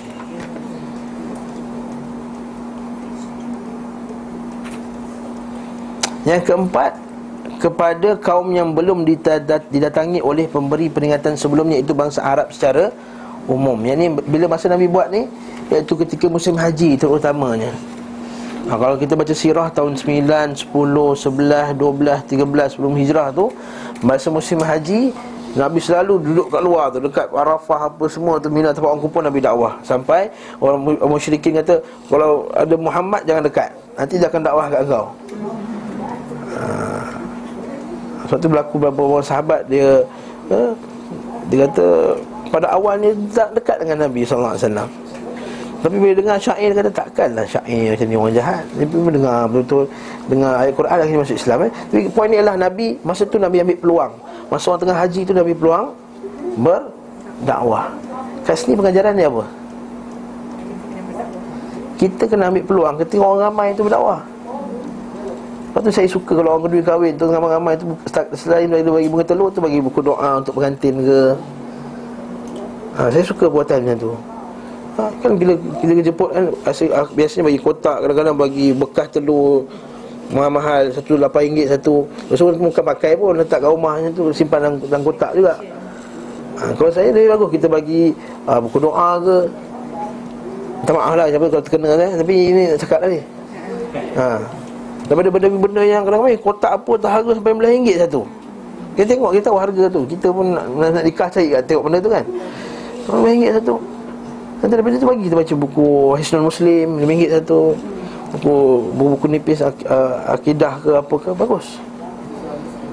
Ha, Supaya kita gunakan peluang tu untuk berdakwah. Eh, Maksudnya juga kita ke ramai ahli keluarga. Kadang-kadang kita selalu kumpul Makan-makan keluarga Makan-makan. Asyik makan-makan Makan-makan sekali-sekali buatlah. Sebut sekali ustaz tazkirah Bagi apa semua Kalau kita ceramah nanti adik-beradik tak dengar pula. Kata kau pun lebih kurang aku kat dulu kata. Ha, jadi, eh, nanti kita panggil ustaz. Satu ustaz bagi ceramah kan? Bagi ceramah, bagi peringatan. Jadi kita kata Nabi SAW bagi peluang untuk dakwah. Kemudian kita tengok Nabi bagi peringatan pada keluarga yang terdekat. Sebab tu kita kata orang yang terdekat tu paling Utama tu. Nabi kata Ku anfusakum wa ahlikum nara. Jaga diri kamu dan keluarga kamu. Kata Ibn Abbas Menjaga keluarga kamu itu ialah dengan Menghalang mereka daripada buat maksiat Jaga ilmu Bagi ajak ilmu Dan apa ilmu agama Apa semua Itu keluarga yang terdekat. Tapi biasanya keluarga terdekat ni Takkan dengar cakap kita Kalau kita ni dulu lebih kurang macam dia dulu. Ha, Sebab itulah kita ha, Ajak orang lain datang Untuk Untuk bagi peringatan. Itu kita kata dakwah ni Dia mulakan dengan macam ni lah. Mula seorang Kawan terdekat Kemudian ahli kampung kita Kemudian bawa kampung-kampung yang yang lain Kawan-kawan kita yang lain. Tu kita gunakan ni peluang untuk dakwah Dan dakwah ni tak terhad hanya kepada ustaz saja Tuan-tuan Ajak dat- kawan datang kuliah pun satu bentuk dakwah Dan ni kita kena teruskan Jadi kalau hari ni saya tengok orang lelaki ada 8 orang Jadi tahun depan kena ada 16 orang Ha? Ruang tak cukup kita boleh pecahkan ni insya-Allah ya. Ha. ha? Kita boleh mesti kita kita dakwah macam tu. Khair. Abu-abul khair. Kemudian Fasa yang keempat uh, Fasa keempat tadi Fasa kelima memberi peringatan kepada semua yang sampai dakwah kepadanya dari bangsa jin Dan manusia di, uh, Sehingga akhir masa. Ini dakwah Nabi lepas tu Nabi sampai dekat uh, perjanjian Hudaibiyah apa semua tu kan. Di Hudaibiyah maksudnya tak boleh kacau Nabi berdakwah. Maksud Nabi pergi kat selatan alam hantar surat dekat Rom hantar surat dekat dekat Parsi. Nabi hantar wakil. Kemudian dakwah kepada jin. Yang Allah Taala sebut dalam Quran ketika sebagai manusia di kalangan jin datang. Eh, daripada Bahrain sana jin datang mengaji. Maksudnya kita daripada Bahrain datang ke Madinah nak mengaji. Jin datang mengaji. Kalau jin daripada jauh datang nak ngaji eh? Dalam surah Aqah Maksudnya orang yang duduk kat Temantun ni tak datang mengaji Teruk sangat lah Jin daripada jauh pun datang mengaji Kita kondo depan ni je ha. manusia ha? Jin tu menjadi manusia tu? Jin yang akan mengaji tu? Tak menyebabkan manusia ha? Pastilah ada kat manusia ni Ada tak? Ha? Dalam ni ada, ada jin Setiap orang ada jin apa? Dia apa? Ha? Setiap orang kita ada jin ha. Dia sebut ni takut ustaz Ada jin kan? Tak, setiap orang kita ada jin Ha, karin Lepas tu ada jin lain dalam mantu Ibn Adam ya. Sebenarnya syaitan tu ada Syaitan tu jin lah Okey ha, Berkenaan dengan jin dengan Quran tu Sabit dalam surah Al-Ahqaf Dan juga dalam Surah Al-Jin Ma'ruf Surah Al-Jin kan Qad istama'a wa qad uhiya ilayya annahu istama'a nafarun minal jinni faqalu inna sami'na qur'anan ajaba. Telah diwahyukan kepadaku bahawa sesungguhnya datang sekelompok daripada jin. Inna sami'na qur'anan ajaba. Kami dapati Quran ini sangat menakjubkan. Yahdi ila rusydi fa amanna bihi wa lan nusyrika bi rabbina ahada. Kami dapati uh, apa sangat menakjubkan. Yahdi ila rusydi Quran ini bawa kepada kebenaran walan nusyrika bi rabbina ahada. Dan kami tidak mensyirikkan Allah Taala dengan sesuatu pun. Wa annahu ta'ala jaddu rabbina mattakhadha sahibatan wala walada. Kami dapati Tuhan kami ialah Allah dan Tuhan kami ialah mattakhadha sahibatan wala walada. Jin pun tahu Allah Taala tak ada isteri Wa annahu kana yaqulu safihun 'ala Allah syatata. Sungguhnya apa yang dikatakan di kalangan bodoh di kalangan kami. Nampak tak? Jin kata ada orang bodoh, jin yang bodoh di kalangan kami ini mengatakan kata-kata yang tak benar tentang Allah Subhanahu wa taala. Dalil bahawa ada jin Islam, ada jin kafir, ada jin pandai, ada jin bodoh. Ha, selama macam manusia. Okey. Ha, lepas tu wa annahu kana rijalun minal insi ya'udzuuna birijali minal jinni fazaduhum rahaqa. Maka ada sebahagian manusia di kalangan manusia ini minta perlindungan daripada sebahagian jin maka bertambah-tambahlah kufur. Kufur sini ulama tafsir kata sama ada kufurnya jin tadi maknanya bertambah sombong dia kata nampak manusia minta perlindungan dekat aku ataupun bertambah kufurnya manusia yang minta perlindungan daripada daripada jin tadi. Uh, Inna kunna naq'udu maqa'ida lisami faman yastami' al-ana yajid lahu shahaban rasada. Kami dulu selalu dengar-dengar nak curi berita daripada langit sampai sekarang dengar mesti akan direjam dengan rejam. Wa inna minna salihin wa minna fasikun wa kunna qara'iq qidada. Kami ni ada sebahagian kami yang beriman wa minna duna dhalik. Ada kami yang sebahagian tidak beriman. Kunna qara'iq qidada. Kami berjalan dengan jalan yang berlainan. Subhanallah, jin sama macam kita. Betul dalam hadis tu Kegenaan dengan Siapa malam ni Nak ikut aku pergi jumpa jin? Tak ada sahabat nak ikut. Yang ikut seorang Ibn Mas'ud. Ibn Mas'ud kata Nabi kata Stay kat situ Jangan keluar.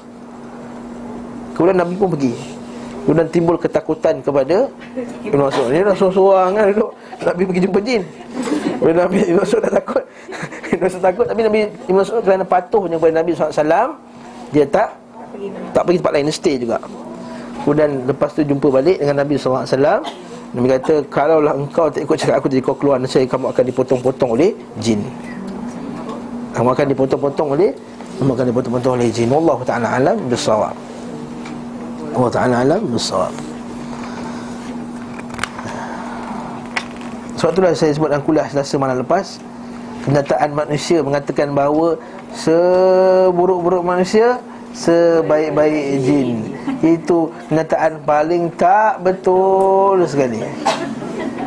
Dari segi agama lah. Ha. Sebab ada jin yang beriman tadi. Takkanlah kita kata yang kapi-kapi ni lebih baik daripada jin yang beriman tadi. Cuma Syekh Abdul Rahman Al-Jibrin Syekh Abdullah Al-Jibrin Dia kata boleh dimaksudkan dengan kata-kata itu ialah seelok-elok seburuk-buruk rupa manusia mungkin sebaik-baik rupa jin kot. Sebab Allah Taala sebut laqad khalaqnal insana fi ahsani taqwim. Allah Taala telah jadikan manusia ini sebaik-baik kejadian. Mungkin itu mungkin dari segi fizikal. Mungkin dari segi fizikal uh, kita ni lebih baik daripada jin. Makanan dia pun tulang kan Makanan pun tulang Kita makanan yang elok Buah-buahan apa semua Dia makanan pun tulang Sisa-sisa apa semua. Jadi kita kata hmm, Dari segitulah. Fizikal mungkin kita lagi baik daripada Daripada jin. Adapun agama tak boleh kita kata uh, Seburuk-buruk manusia Sebaik-baik jin. Bahkan kami dalam Quran kata Bahkan uh, Dalam Quran Disebutkan ahli syurga tu kan Bila dari syurga tu Yang tidak disentuh oleh jin dan manusia. Maksudnya jin mau masuk syurga ini lebih baik daripada kafir-kafir yang lain. Tapi bila kata jin ada jin yang Islam tak boleh makna kita boleh kawan dengan jin tu. Ha. sebab kita bukan boleh tengok IC jin tu kalau kata saya Islam rupanya dia kafir. Ha. Betul tak? Betul tak saya cakap betul?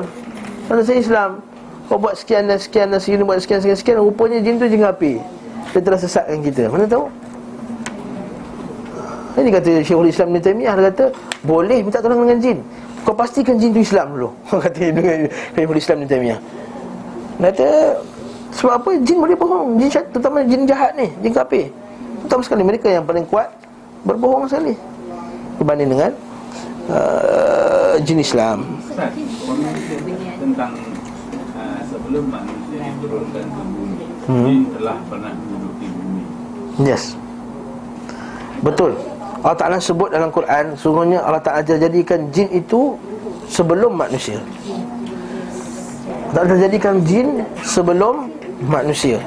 Bahkan syaitan Iblis kan daripada golongan jin. Ya. Ha, Iblis tu kan minal jin. Fafasaqan Allah Ta'ala kata Quran Kata uh, Wa idh qulna lil malaikati isjudu li Adam fasajadu illa iblis kana minal jin. Ah. Itu kan surah Al-Kahfi tu. Kana minal jinni. Wahai kami telah berkata kepada malaikat sujudlah kepada Adam kecuali iblis kana minal jin bahawa dia termasuk golongan jin fafasaqa amri rabbih maka dia telah fasik telah melanggar apa arahan Allah afatattakhizunahu adakah kamu nak ambil dia iblis tadi? Wa dzurriyyatahu dan zuriat-zuriatnya. Dalil bahawa jin pun ada zuriat. Auliya amin duni. Pemimpin-pemimpin kawan-kawan selain daripada aku wahum lakum adu. Sedangkan mereka itu adalah musuh kamu. Bi salidh zalimina badala sungguh buruklah bagi orang ni pertukaran mereka. Maksudnya dia tukar dengan benda yang tak elok kawan yang baik ada kawan dengan jin tadi. Ha nampak afatatakhiruna wa zurat awliya. Jangan jadikan mereka itu wali. Wali itu kekasih pembantu kawan. Jadi ayat tu dah ada ayat bahawa iblis datang sebelum manusia. Iblis keturunan jin. Dan jin sebelum manusia. Itu satu. Dalil yang kedua, kita katakan uh, hujah yang kedua memang sabit dalam kisah-kisah kitab-kitab sirah, kitab-kitab contohnya uh, Ibn Kathir, contohnya uh, Ibn Jarir Al-Tabari disebutkan bahawa memang jin telah menduduki dunia dulu dan memang berlaku, pernah berlaku pergaduhan. Lalu iblislah antara yang telah meleraikan pergaduhan antara jin tersebut sebab tu dia rasa kedudukan dia hebat. Walaupun kisah ni tak sabit dari segi nas syarak dia Tapi telah disebut oleh ahli-ahli sirah kita. Ahli-ahli sirah kita sebenarnya Ibn Kathir sendiri. Dia kata memang berlakunya pertemuan antara jin. Sebab itulah sebahagian mufassir Sebahagian ahli tafsir Bila dia tafsirkan ayat Bila malaikat kata kenapa kamu nak ciptakan manusia ni kan? Sedangkan kalau sabbihu bihamdi rabbika wa nuqaddis sedangkan kami ini bertasbih kepada Allah. Kami memuliakan Allah Taala macam mana malaikat, tahu? Sebab malaikat kiaskan manusia ini dengan jin. Sebab jin ini ada macam kita. Dia ada nafsu, dia ada akal, dia ada dia ada kehendak, dia ada kekuasaan Dia ada dia ada, dia ada kaum, dia ada kerabat apa semua. Jadi sebahagian ahli tafsir Bila Allah Ta'ala nak ciptakan manusia yang sama kejadian hampir sama iaitu ada nafsu, ada benda-benda ni semua Maka dia kata kenapa kamu nak cipta manusia? Sedangkan manusia ni nanti bunuh-bunuhan Sebagaimana jin telah berbunuh-bunuhan. Atas dasar inilah Dia kata jin sebelum manusia. Ini ada satu program Isteri Astro. Oh mak jangan sebut nama eh. uh, Penyelam-penyelam. Dia menyelam 3 kilometer ke dasar laut. Ha? Dia jumpa bangunan-bangunan tau. Dan uh, mengikut explanation dia ni Bangunan ini, ini telah wujud sebelum tamadun manusia. Maknanya dia kaitkan dengan extraterrestrial being. Ah, ya ya ya. Macam dekat um, Bermuda Triangle apa semua dia kata ada dia panggil Atlantis apa semua tu kan. Dia kata itu dulu-dulu kita tu wallahu alam tu teori lah. Kita katakan jin kerajaan dia tak berhajat kepada bangunan sebab dia bukan macam kita hakikatnya. Hakikat jin dia bukan macam hakikat kita. Tak ada disim lah Tak disim dia tak perlu bangunan nak tidur tak perlu katil nak tidur. Kalau tidak ambil sempit lah kita macam nak apa dia tak dia tak berhajat macam kita kehidupan kita. Lepas tu Nabi kata jangan kencing dalam lubang, jangan kencing dekat jangan kencing dekat antara bayang-bayang tu tak? Bayang-bayang antara terang cahaya antara gelap tu. Celah-celah tengah-tengah tu tak boleh kencing Pak Jin duduk sebab jin duduk. Ustaz orang benian ke Jin tu Ustaz? Orang bunian tu tu cerita Piramli je. Ya. Orang bunian tu cerita Piramli je. Tapi Ustaz betul dia kecil Ada orang disorok orang benian Itu kena telanjang dulu Nampak dia tak hilang. Ada orang Dia ambil orang.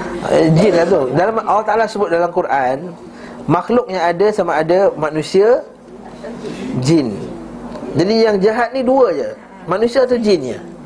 Atau yang baik ni Manusia, jin dan malaikat. Tiga je. Jadi bunian ni masuk mana? Manusia? Ha, jin lah. Takkan malaikat kot Ha, dia kata ini orang bunian disuruh orang bunian apa semua itu kemungkinan jin lah kot. Kemungkinan lah. Saya tak ada pastikan 100% Sebab, sebab tak ada kajian oleh, para ulama' kata uh, Tesis PhD Bunian dan kajian yang terlibat dekat kaedah Islam Tak ada. Jadi saya tak boleh berada lagi lah. Sebab benda tu Allah Alam. Eh. Dia Tapi ada Ada tu Allah Alam. Ada dia pun ada Macam ada a- adanya hang tuah tu lah. Macam pasti tak pasti. Pasti macam pasti ada. Tapi Nak kata pasti sangat pun Wallahu a'lam bisawab eh? Kita belajar yang dah pasti ni. Sirah Nabi dia. Eh? Berdakwah terang-terangan. Kemudian Nabi SAW berdakwah terang-terangan. Sudah itu Nabi SAW mengajak manusia kepada Allah SWT secara sembunyi-sembunyi selama 3 tahun. Okey Tadi saya sebut fasa-fasa yang yang lima tadi ni. Fasa-fasa ni memang tidak ada khilaf di kalangan ulama' tentangnya. Cuma ulama' khilaf tentang berapa lama fasa tersebut. Ha. Ha, fasa tu berapa lama fasa uh, bersama keluarga bersama fasa untuk kaumnya betapa berapa lama fasa ini. Yang ni kita tak boleh nak pastikan secara pasti. Oleh sebab itu kita tak boleh ambil iktibar dari segi tahun. Contohnya contohnya kita kat Malaysia ni kita tak boleh lagi buat hukum Islam. Sebab kita kena dakwah akidah selama 13 tahun dulu Baru boleh kita buat hukum Islam. Ah, Tak jadi tu. Itu yang sebab Nabi dakwah kat Mekah 13 tahun pasal akidah Baru Nabi kita pasal syariah. Eh, Yang ni salah ni. Ini iktibar yang salah. Kaedah ambil iktibar daripada sirah Cara yang yang salah. Iktibar sirah Nabi Kita tak ambil dari segi masa. Nabi dakwah pada kaumnya Secara diam-diam selama 3 tahun contohnya. Adakah maksudnya? Ah, Kita yang santaklim 3 tahun diam-diam. Tak boleh terang-terang. Ah, Mana boleh Iktibar yang ni tak diambil hujahnya Sebab apa? Sebab Iktibar dakwah berdasarkan maslahah Kata kata kaedah dia Maslahah Dia bukan kaedah berdasarkan Time tu Masa Maslahah pada kaum itu kata kita tengok orang orang tamadun kebanyakannya tahu Islam tapi tak berapa mantap Islamnya, tak apa tepat Islamnya. Jadi masalah dakwah dia ialah untuk membetulkan dari segi fakta keislaman itu. Ha. Kita tengok macam di tempat Sanatu Al-Khadim. Tempat ni untuk orang tak tahu Islam langsung. Jadi dia punya masalah dakwah dia ialah untuk mengenalkan Islam yang asas tu. Kalau datang Islam taklim itu cerita balik rukun iman ada enam. Pertama, beriman kepada Allah. Kedua, beriman kepada malaikat. Semua tak datang Islam taklim lah. Tapi aku pergi datang masjid je. Sebab itu kita tahu masalah dakwah tu berdasarkan suasana. Waktu Nabi kata Sayyidina Ali yang masyhur hadithun nas bima ya'rifun aturiduna an yukadzdziballahu wa rasulah wa rasuluh kamu bercakap dengan manusia dengan kadar kefahaman mereka Adakah kamu nak Allah Ta'ala Allah dan Rasulnya didustakan? Nasi dasar bahawa Bukan iktibar tu masa. Jadi dakwah secara terang Sudah itu Nabi SAW mengajak manusia kepada Allah Secara terang-terang Sembunyi-sembunyi selama 3 tahun. Kemudian turunlah kepadanya ayat Al-Hijr. Hmm? Allah Ta'ala sebut dalam Quran Fasda' bima tu'mar wa'arid anil musyrikin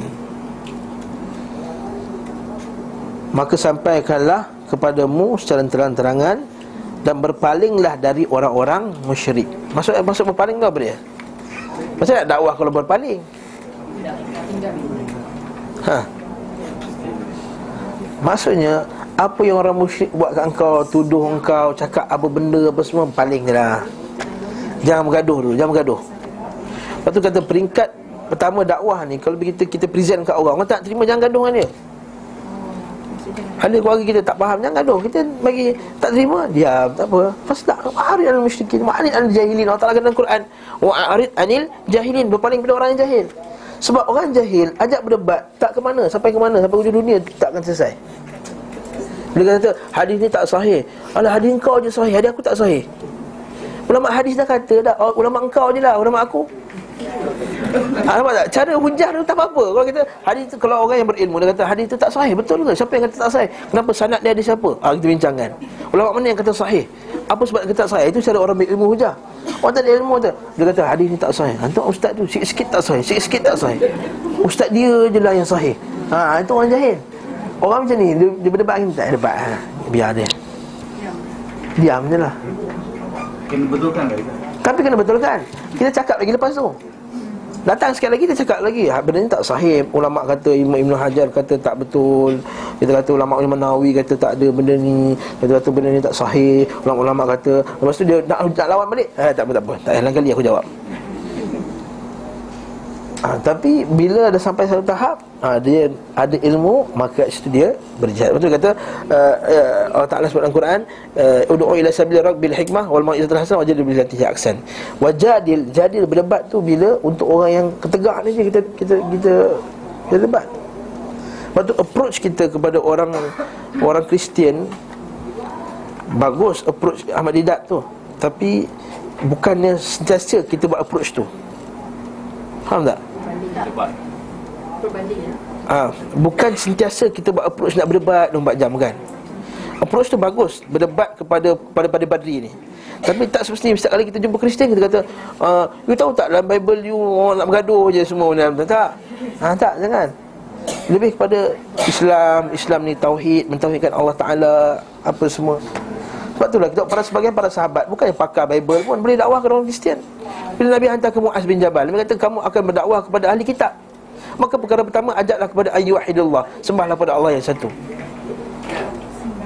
Nah, ha, sebab tu kita kata betul kita setengah-setengah orang dia ekstrim dalam bab ni tau. Dia ekstrim bab Kenapa orang Islam sekarang tak nak belajar pasal Bible, pasal ni semua supaya kita boleh dakwah? Kita kata dengan mesej Islam saja kita dah mampu dakwah kalau kita faham betul mesej Islam ni. Kalau kita faham betul tauhid, kita boleh cerita ke orang pasal tauhid. Tak kisahlah dia agama apa pun. Kita tak tahu pasal agama dia pun kita boleh cerita pasal tauhid. Masalahnya kita tak faham tauhid itu betul-betul. Jadi bila orang bawa dia punya hujah dia kita oh, dah dah goyang dah. Ha. Ini isu dia. Lepas kita faham agama itu betul Lepas tu nak buat mengaji lain mengajilah Lepas tu saya kurang setuju dengan setengah orang Baru baru nak belajar apa asas Islam Tiba-tiba nak sibukkan diri dengan belajar comparative religion contohnya.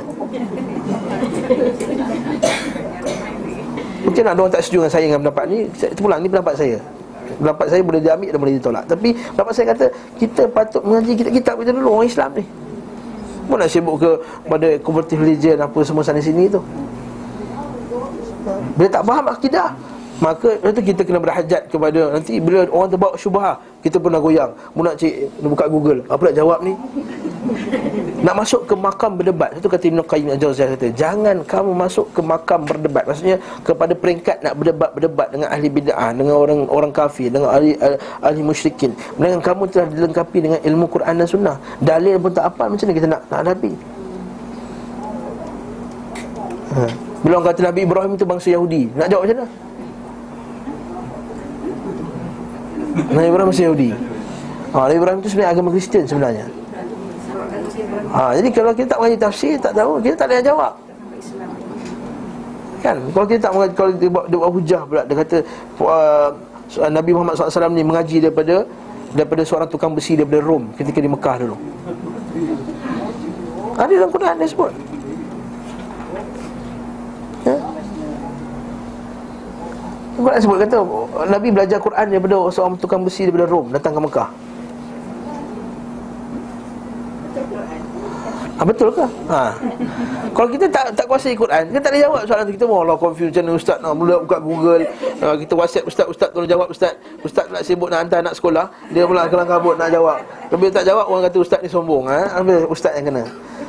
Nanti kita ini kita kena faham masalahnya betul dengan dengan nasnya sekali. Sejak itu Nabi SAW menyampaikan dakwah secara terang-terangan dan kaumnya pun menampakkan permusuhan. Biasalah fitrah manusia ni bila dakwah secara uh, terang-terangan bila dapat orang ramai muka dia tak tangkap, betul tak? Ha, mula bila ceramah tu 10 orang dia tak tangkap. Ada satu contoh agama lah di sebuah negara lah. Pasir Berdengung tu, di sebuah negara Pasir Berdengung, mula-mula ustaz tu ceramah dia tak amat 10 orang eh. Dia pun tak apa biar biar tak apa. Sekali sekarang ustaz tu melempar-lempar kuliah dia, dia pun datang tangkap serbu. Ha, itu sama lah macam ni lah. Dia kata tak ada tauliah Orang tu mufti Apa, apa kebengap ni dia kan Mufti pun tak nak bagi tauliah Seolah-olah Dia telah me- Merendah-rendahkan mufti yang bagi dia tauliah eh, Raja yang bagi dia tauliah dia dapat dia tauliah daripada negeri pasir dua butir tu. Raja pasir dua butir tu dah bagi dah dia tauliah. Dia tak bagi tauliah Soalah dia kata Negeri pasir dua butir tu tak, tak betul lah bagi dia tauliah Patutnya kalau bawa kat kot Saya buat hujah tu ha. Kenapa raja tu boleh bagi Raja ni tak boleh bagi Sebab apa? Ada agenda di sebaliknya. Raja tu ada pula darah-darah Nabi lagi ha, Allah Alam Bisawab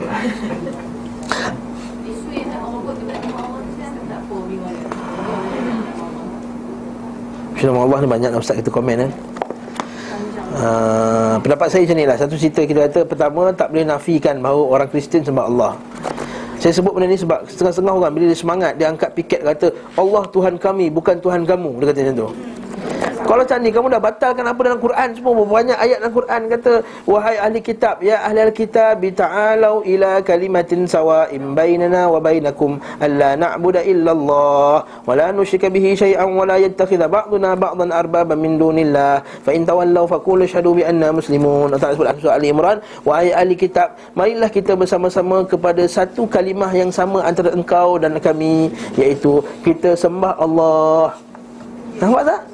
Maksudnya satu benda yang kita point yang kita sama sebenarnya. Iaitu kita dua-dua sembah Allah. Habis itu kalau kamu kata Allah Tuhan kami bukan Tuhan kamu. Apa benda ni?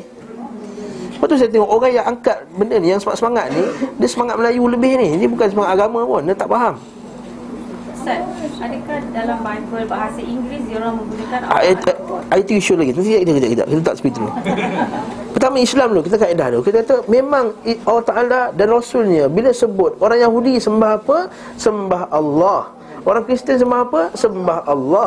Allah Taala kata dalam Quran surah Maidah, wa qalatil wa qalatil yahudu Uzairun ibn Allah. Berkata orang Yahudi Uzair itu anak Allah. Takkan Allah Taala kata anak Rabb, anak Tuhan.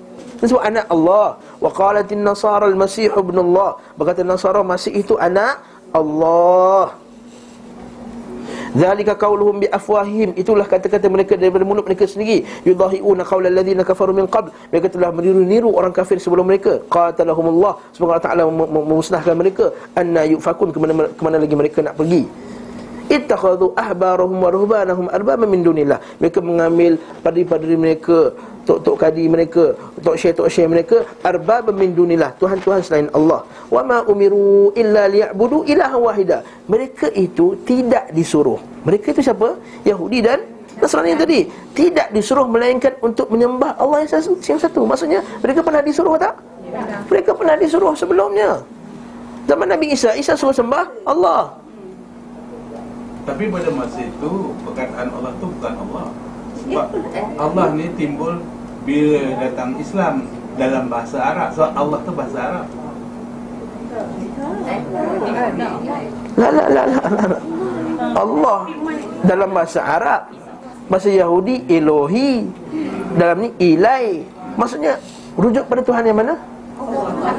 Tuhan yang satu, yang satu, yang Tuhan yang sama tu Cuma kita kena faham bahawa mereka ini telah mensyirikkan Allah Itu poinnya kita sembah Allah. Yahudi sembah Allah Tapi kata Allah Ta'ala ada anak Uzair Kristen sembah Allah Tapi kata Allah Ta'ala berjelma jadi anak. Musyrikin sembah Allah Tapi kata Allah Ta'ala telah melantik Di kalangan hamba-hambanya Menjadi uh, Wali-wali apa Dewa-dewa apa semua tu lah. Yang alatta uzza manat Dia kata.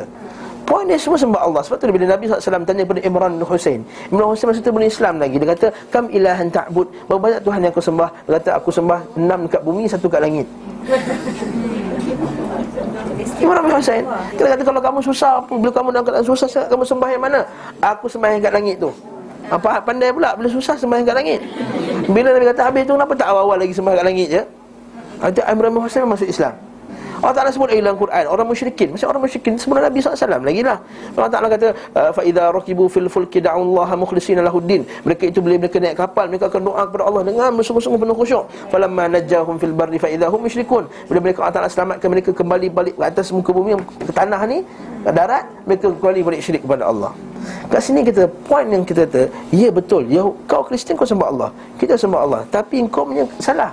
Kau syirikkan Allah Ta'ala. Kau kata Allah Ta'ala ada anak. Bila masa Nabi Isa kata dia tu anak Allah Kalau kita buka isu ni pada perdebatan Saya rasa Kristian kalah sebenarnya Tapi kita tutup Kita tak kasih Tak kasih orang kita berdebat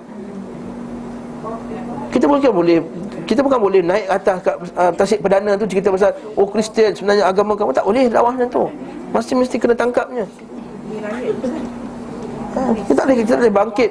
Tapi bila benda macam ni ditimbulkan. Okey, tapi, tapi itu itu isu yang pertama. Adakah Allah Taala Tuhan dia dan Tuhan kita? Yes, Tuhan kita dan Tuhan dia, tapi dia telah syirikkan Allah. Bila telah syirikkan Allah maka dia terhapus. Yang kedua, dia tak ikut arahan Nabi SAW Arahan Nabi dia sendiri Nabi Isa kata Akan ada Selepas aku Nabi Mimba ismuhu Ahmad Bila ada Nabi Selepas aku nanti namanya Ahmad Maka ikutlah Nabi tersebut Dia tak ikut Lepas tu kalau kita buka ni kepada dialog dengan orang Kristian Saya rasa lebih Orang kita, orang Islam sini tak keliru Kenapa kerajaan tak kasih Itu isu yang kedua sebab dia tak nak orang-orang yang jahil di kalangan kita ini akan menganggap bahawa kita sembah Allah, dia sembah Allah, kita-kita sama menuju Allah, akhirnya kita sama-sama masuk syurga. Itu tujuan. Sebab kita kita hormat juga dia punya niat ni yang murni tu tak nak orang kita ni yang banyak yang tak faham agama ni akan tersilap terjatuh ke lembah dipanggil pluralisme agama. Pluralisme agama. Semua agama menuju kepada Allah. Ha, Sedangkan kalau kita masuk ni Pertama akidah syirik. Yang kedua isu berkenaan dengan Nabi SAW dah, dah, Para ulama' kita kata dah Kullu tariqin ilallahi masdudah Illa tariq Muhammad SAW Setiap jalan menuju kepada Allah Ta'ala Semua telah tertutup Melainkan jalan Nabi Muhammad SAW Lepas kita jelaskan masyarakat kita benda tu. Tapi tak nak cakap sebab apa? Kalau kita cakap benda ni Bida'ah mereka pun tak boleh buat pada kata tidak ada jalan menuju Allah Melainkan jalan Nabi Muhammad SAW Habis tu kau terlompat-lompat ni jalan Nabi ke? Ha, kan terkena kat dia sekali. So dia tak, dia tak kasih Dia tak baik kita tutup mulut mereka cukup. Isu yang kedua kita isu nak benarkan mereka pakai. Itu atas dasar itulah kita kata kita sokong juga kerajaan Malaysia Tak benarkan mereka pakai. Tapi kita kata lar, larangan untuk mereka pakai ni tidak bersifat mutlak. Kalau lah umat kita ni faham Macam negara Arab semua faham benda ni Saya pernah buka CNN Saya tengah satu hari Saya tengah mengantuk-mengantuk Mama tengah nak tidur Terpasang CNN Terdengar kata Allah subhanahu wa ta'ala Qala Allah ta'ala fi kitab. Qala Allah Qala Allah Allah subhanahu wa ta'ala Yarzuku man yasyak Cakap bahasa Arab. Saya kan Pak Syekh Hana datang ceramah ni. Saya pun bangun. Rupanya padri tengah bercakap Dalam gereja Pada hari Christmas. Habis tu tak ada pun Kristian jadi murtad pasal orang Arab jadi murtad pasal tu. Sebab orang Arab dekat negara Arab benda ni dah jadi dah jadi isu biasa. Kristian dekat Mesir tu uh, Koptik cakap Allah Taala. Orang Arab Mesir tak ada pula kata, "Kau jangan pakai Allah, nanti kau kena pakai God." Eh mana boleh? Tapi bawa kepada isu yang ketiga pula Yang kita marah sangat ni Kita petikankan sebab apa Engkau bila engkau pakai Bible dalam bahasa Inggeris Kau tak pakai Allah Bible dalam bahasa Melayu kau pakai Allah. Ha, kat sini kita ada ada orang putih kata something fishy yang putih kata kan. Ha, ada fishy. Kata kau kenapa? Kalau kau niat betul kau ni memang sembah Allah, kenapa dalam bahasa Inggeris kau tak pakai Allah? Dalam bahasa Melayu kau pakai Allah. Ha, so kita kata ini ada motif lain di sebaliknya. Maka di atas kaedah kaedah fiqh dia kata tasarrufur ra'i 'ala ar-ra'iyah manutun bil maslahah. Tindakan seorang pemimpin ke atas rakyatnya berdasarkan maslahah. Maslahah ni sekarang ramai yang jahil ramai yang tak tahu ramai yang tak tahu dia punya agenda dia yang buruk maka kat situ kita kata kita boleh halang perbuatan tersebut. Jelas tak masalah ni Barakallahu fikum jazakumullahu khairan. Sebab tu dah kita kata benda ni Pernah sekali satu ustaz datang ni Kata puak-puak ni Ya-ya nak lawan kat sini. Dia orang yang benarkan Bible tu kat Sarawak Dia kata sama je. Ha, ini kat sini kita kata Sebenarnya Saya rasa ada juga usus politik kat situ lah Barakallahu fikum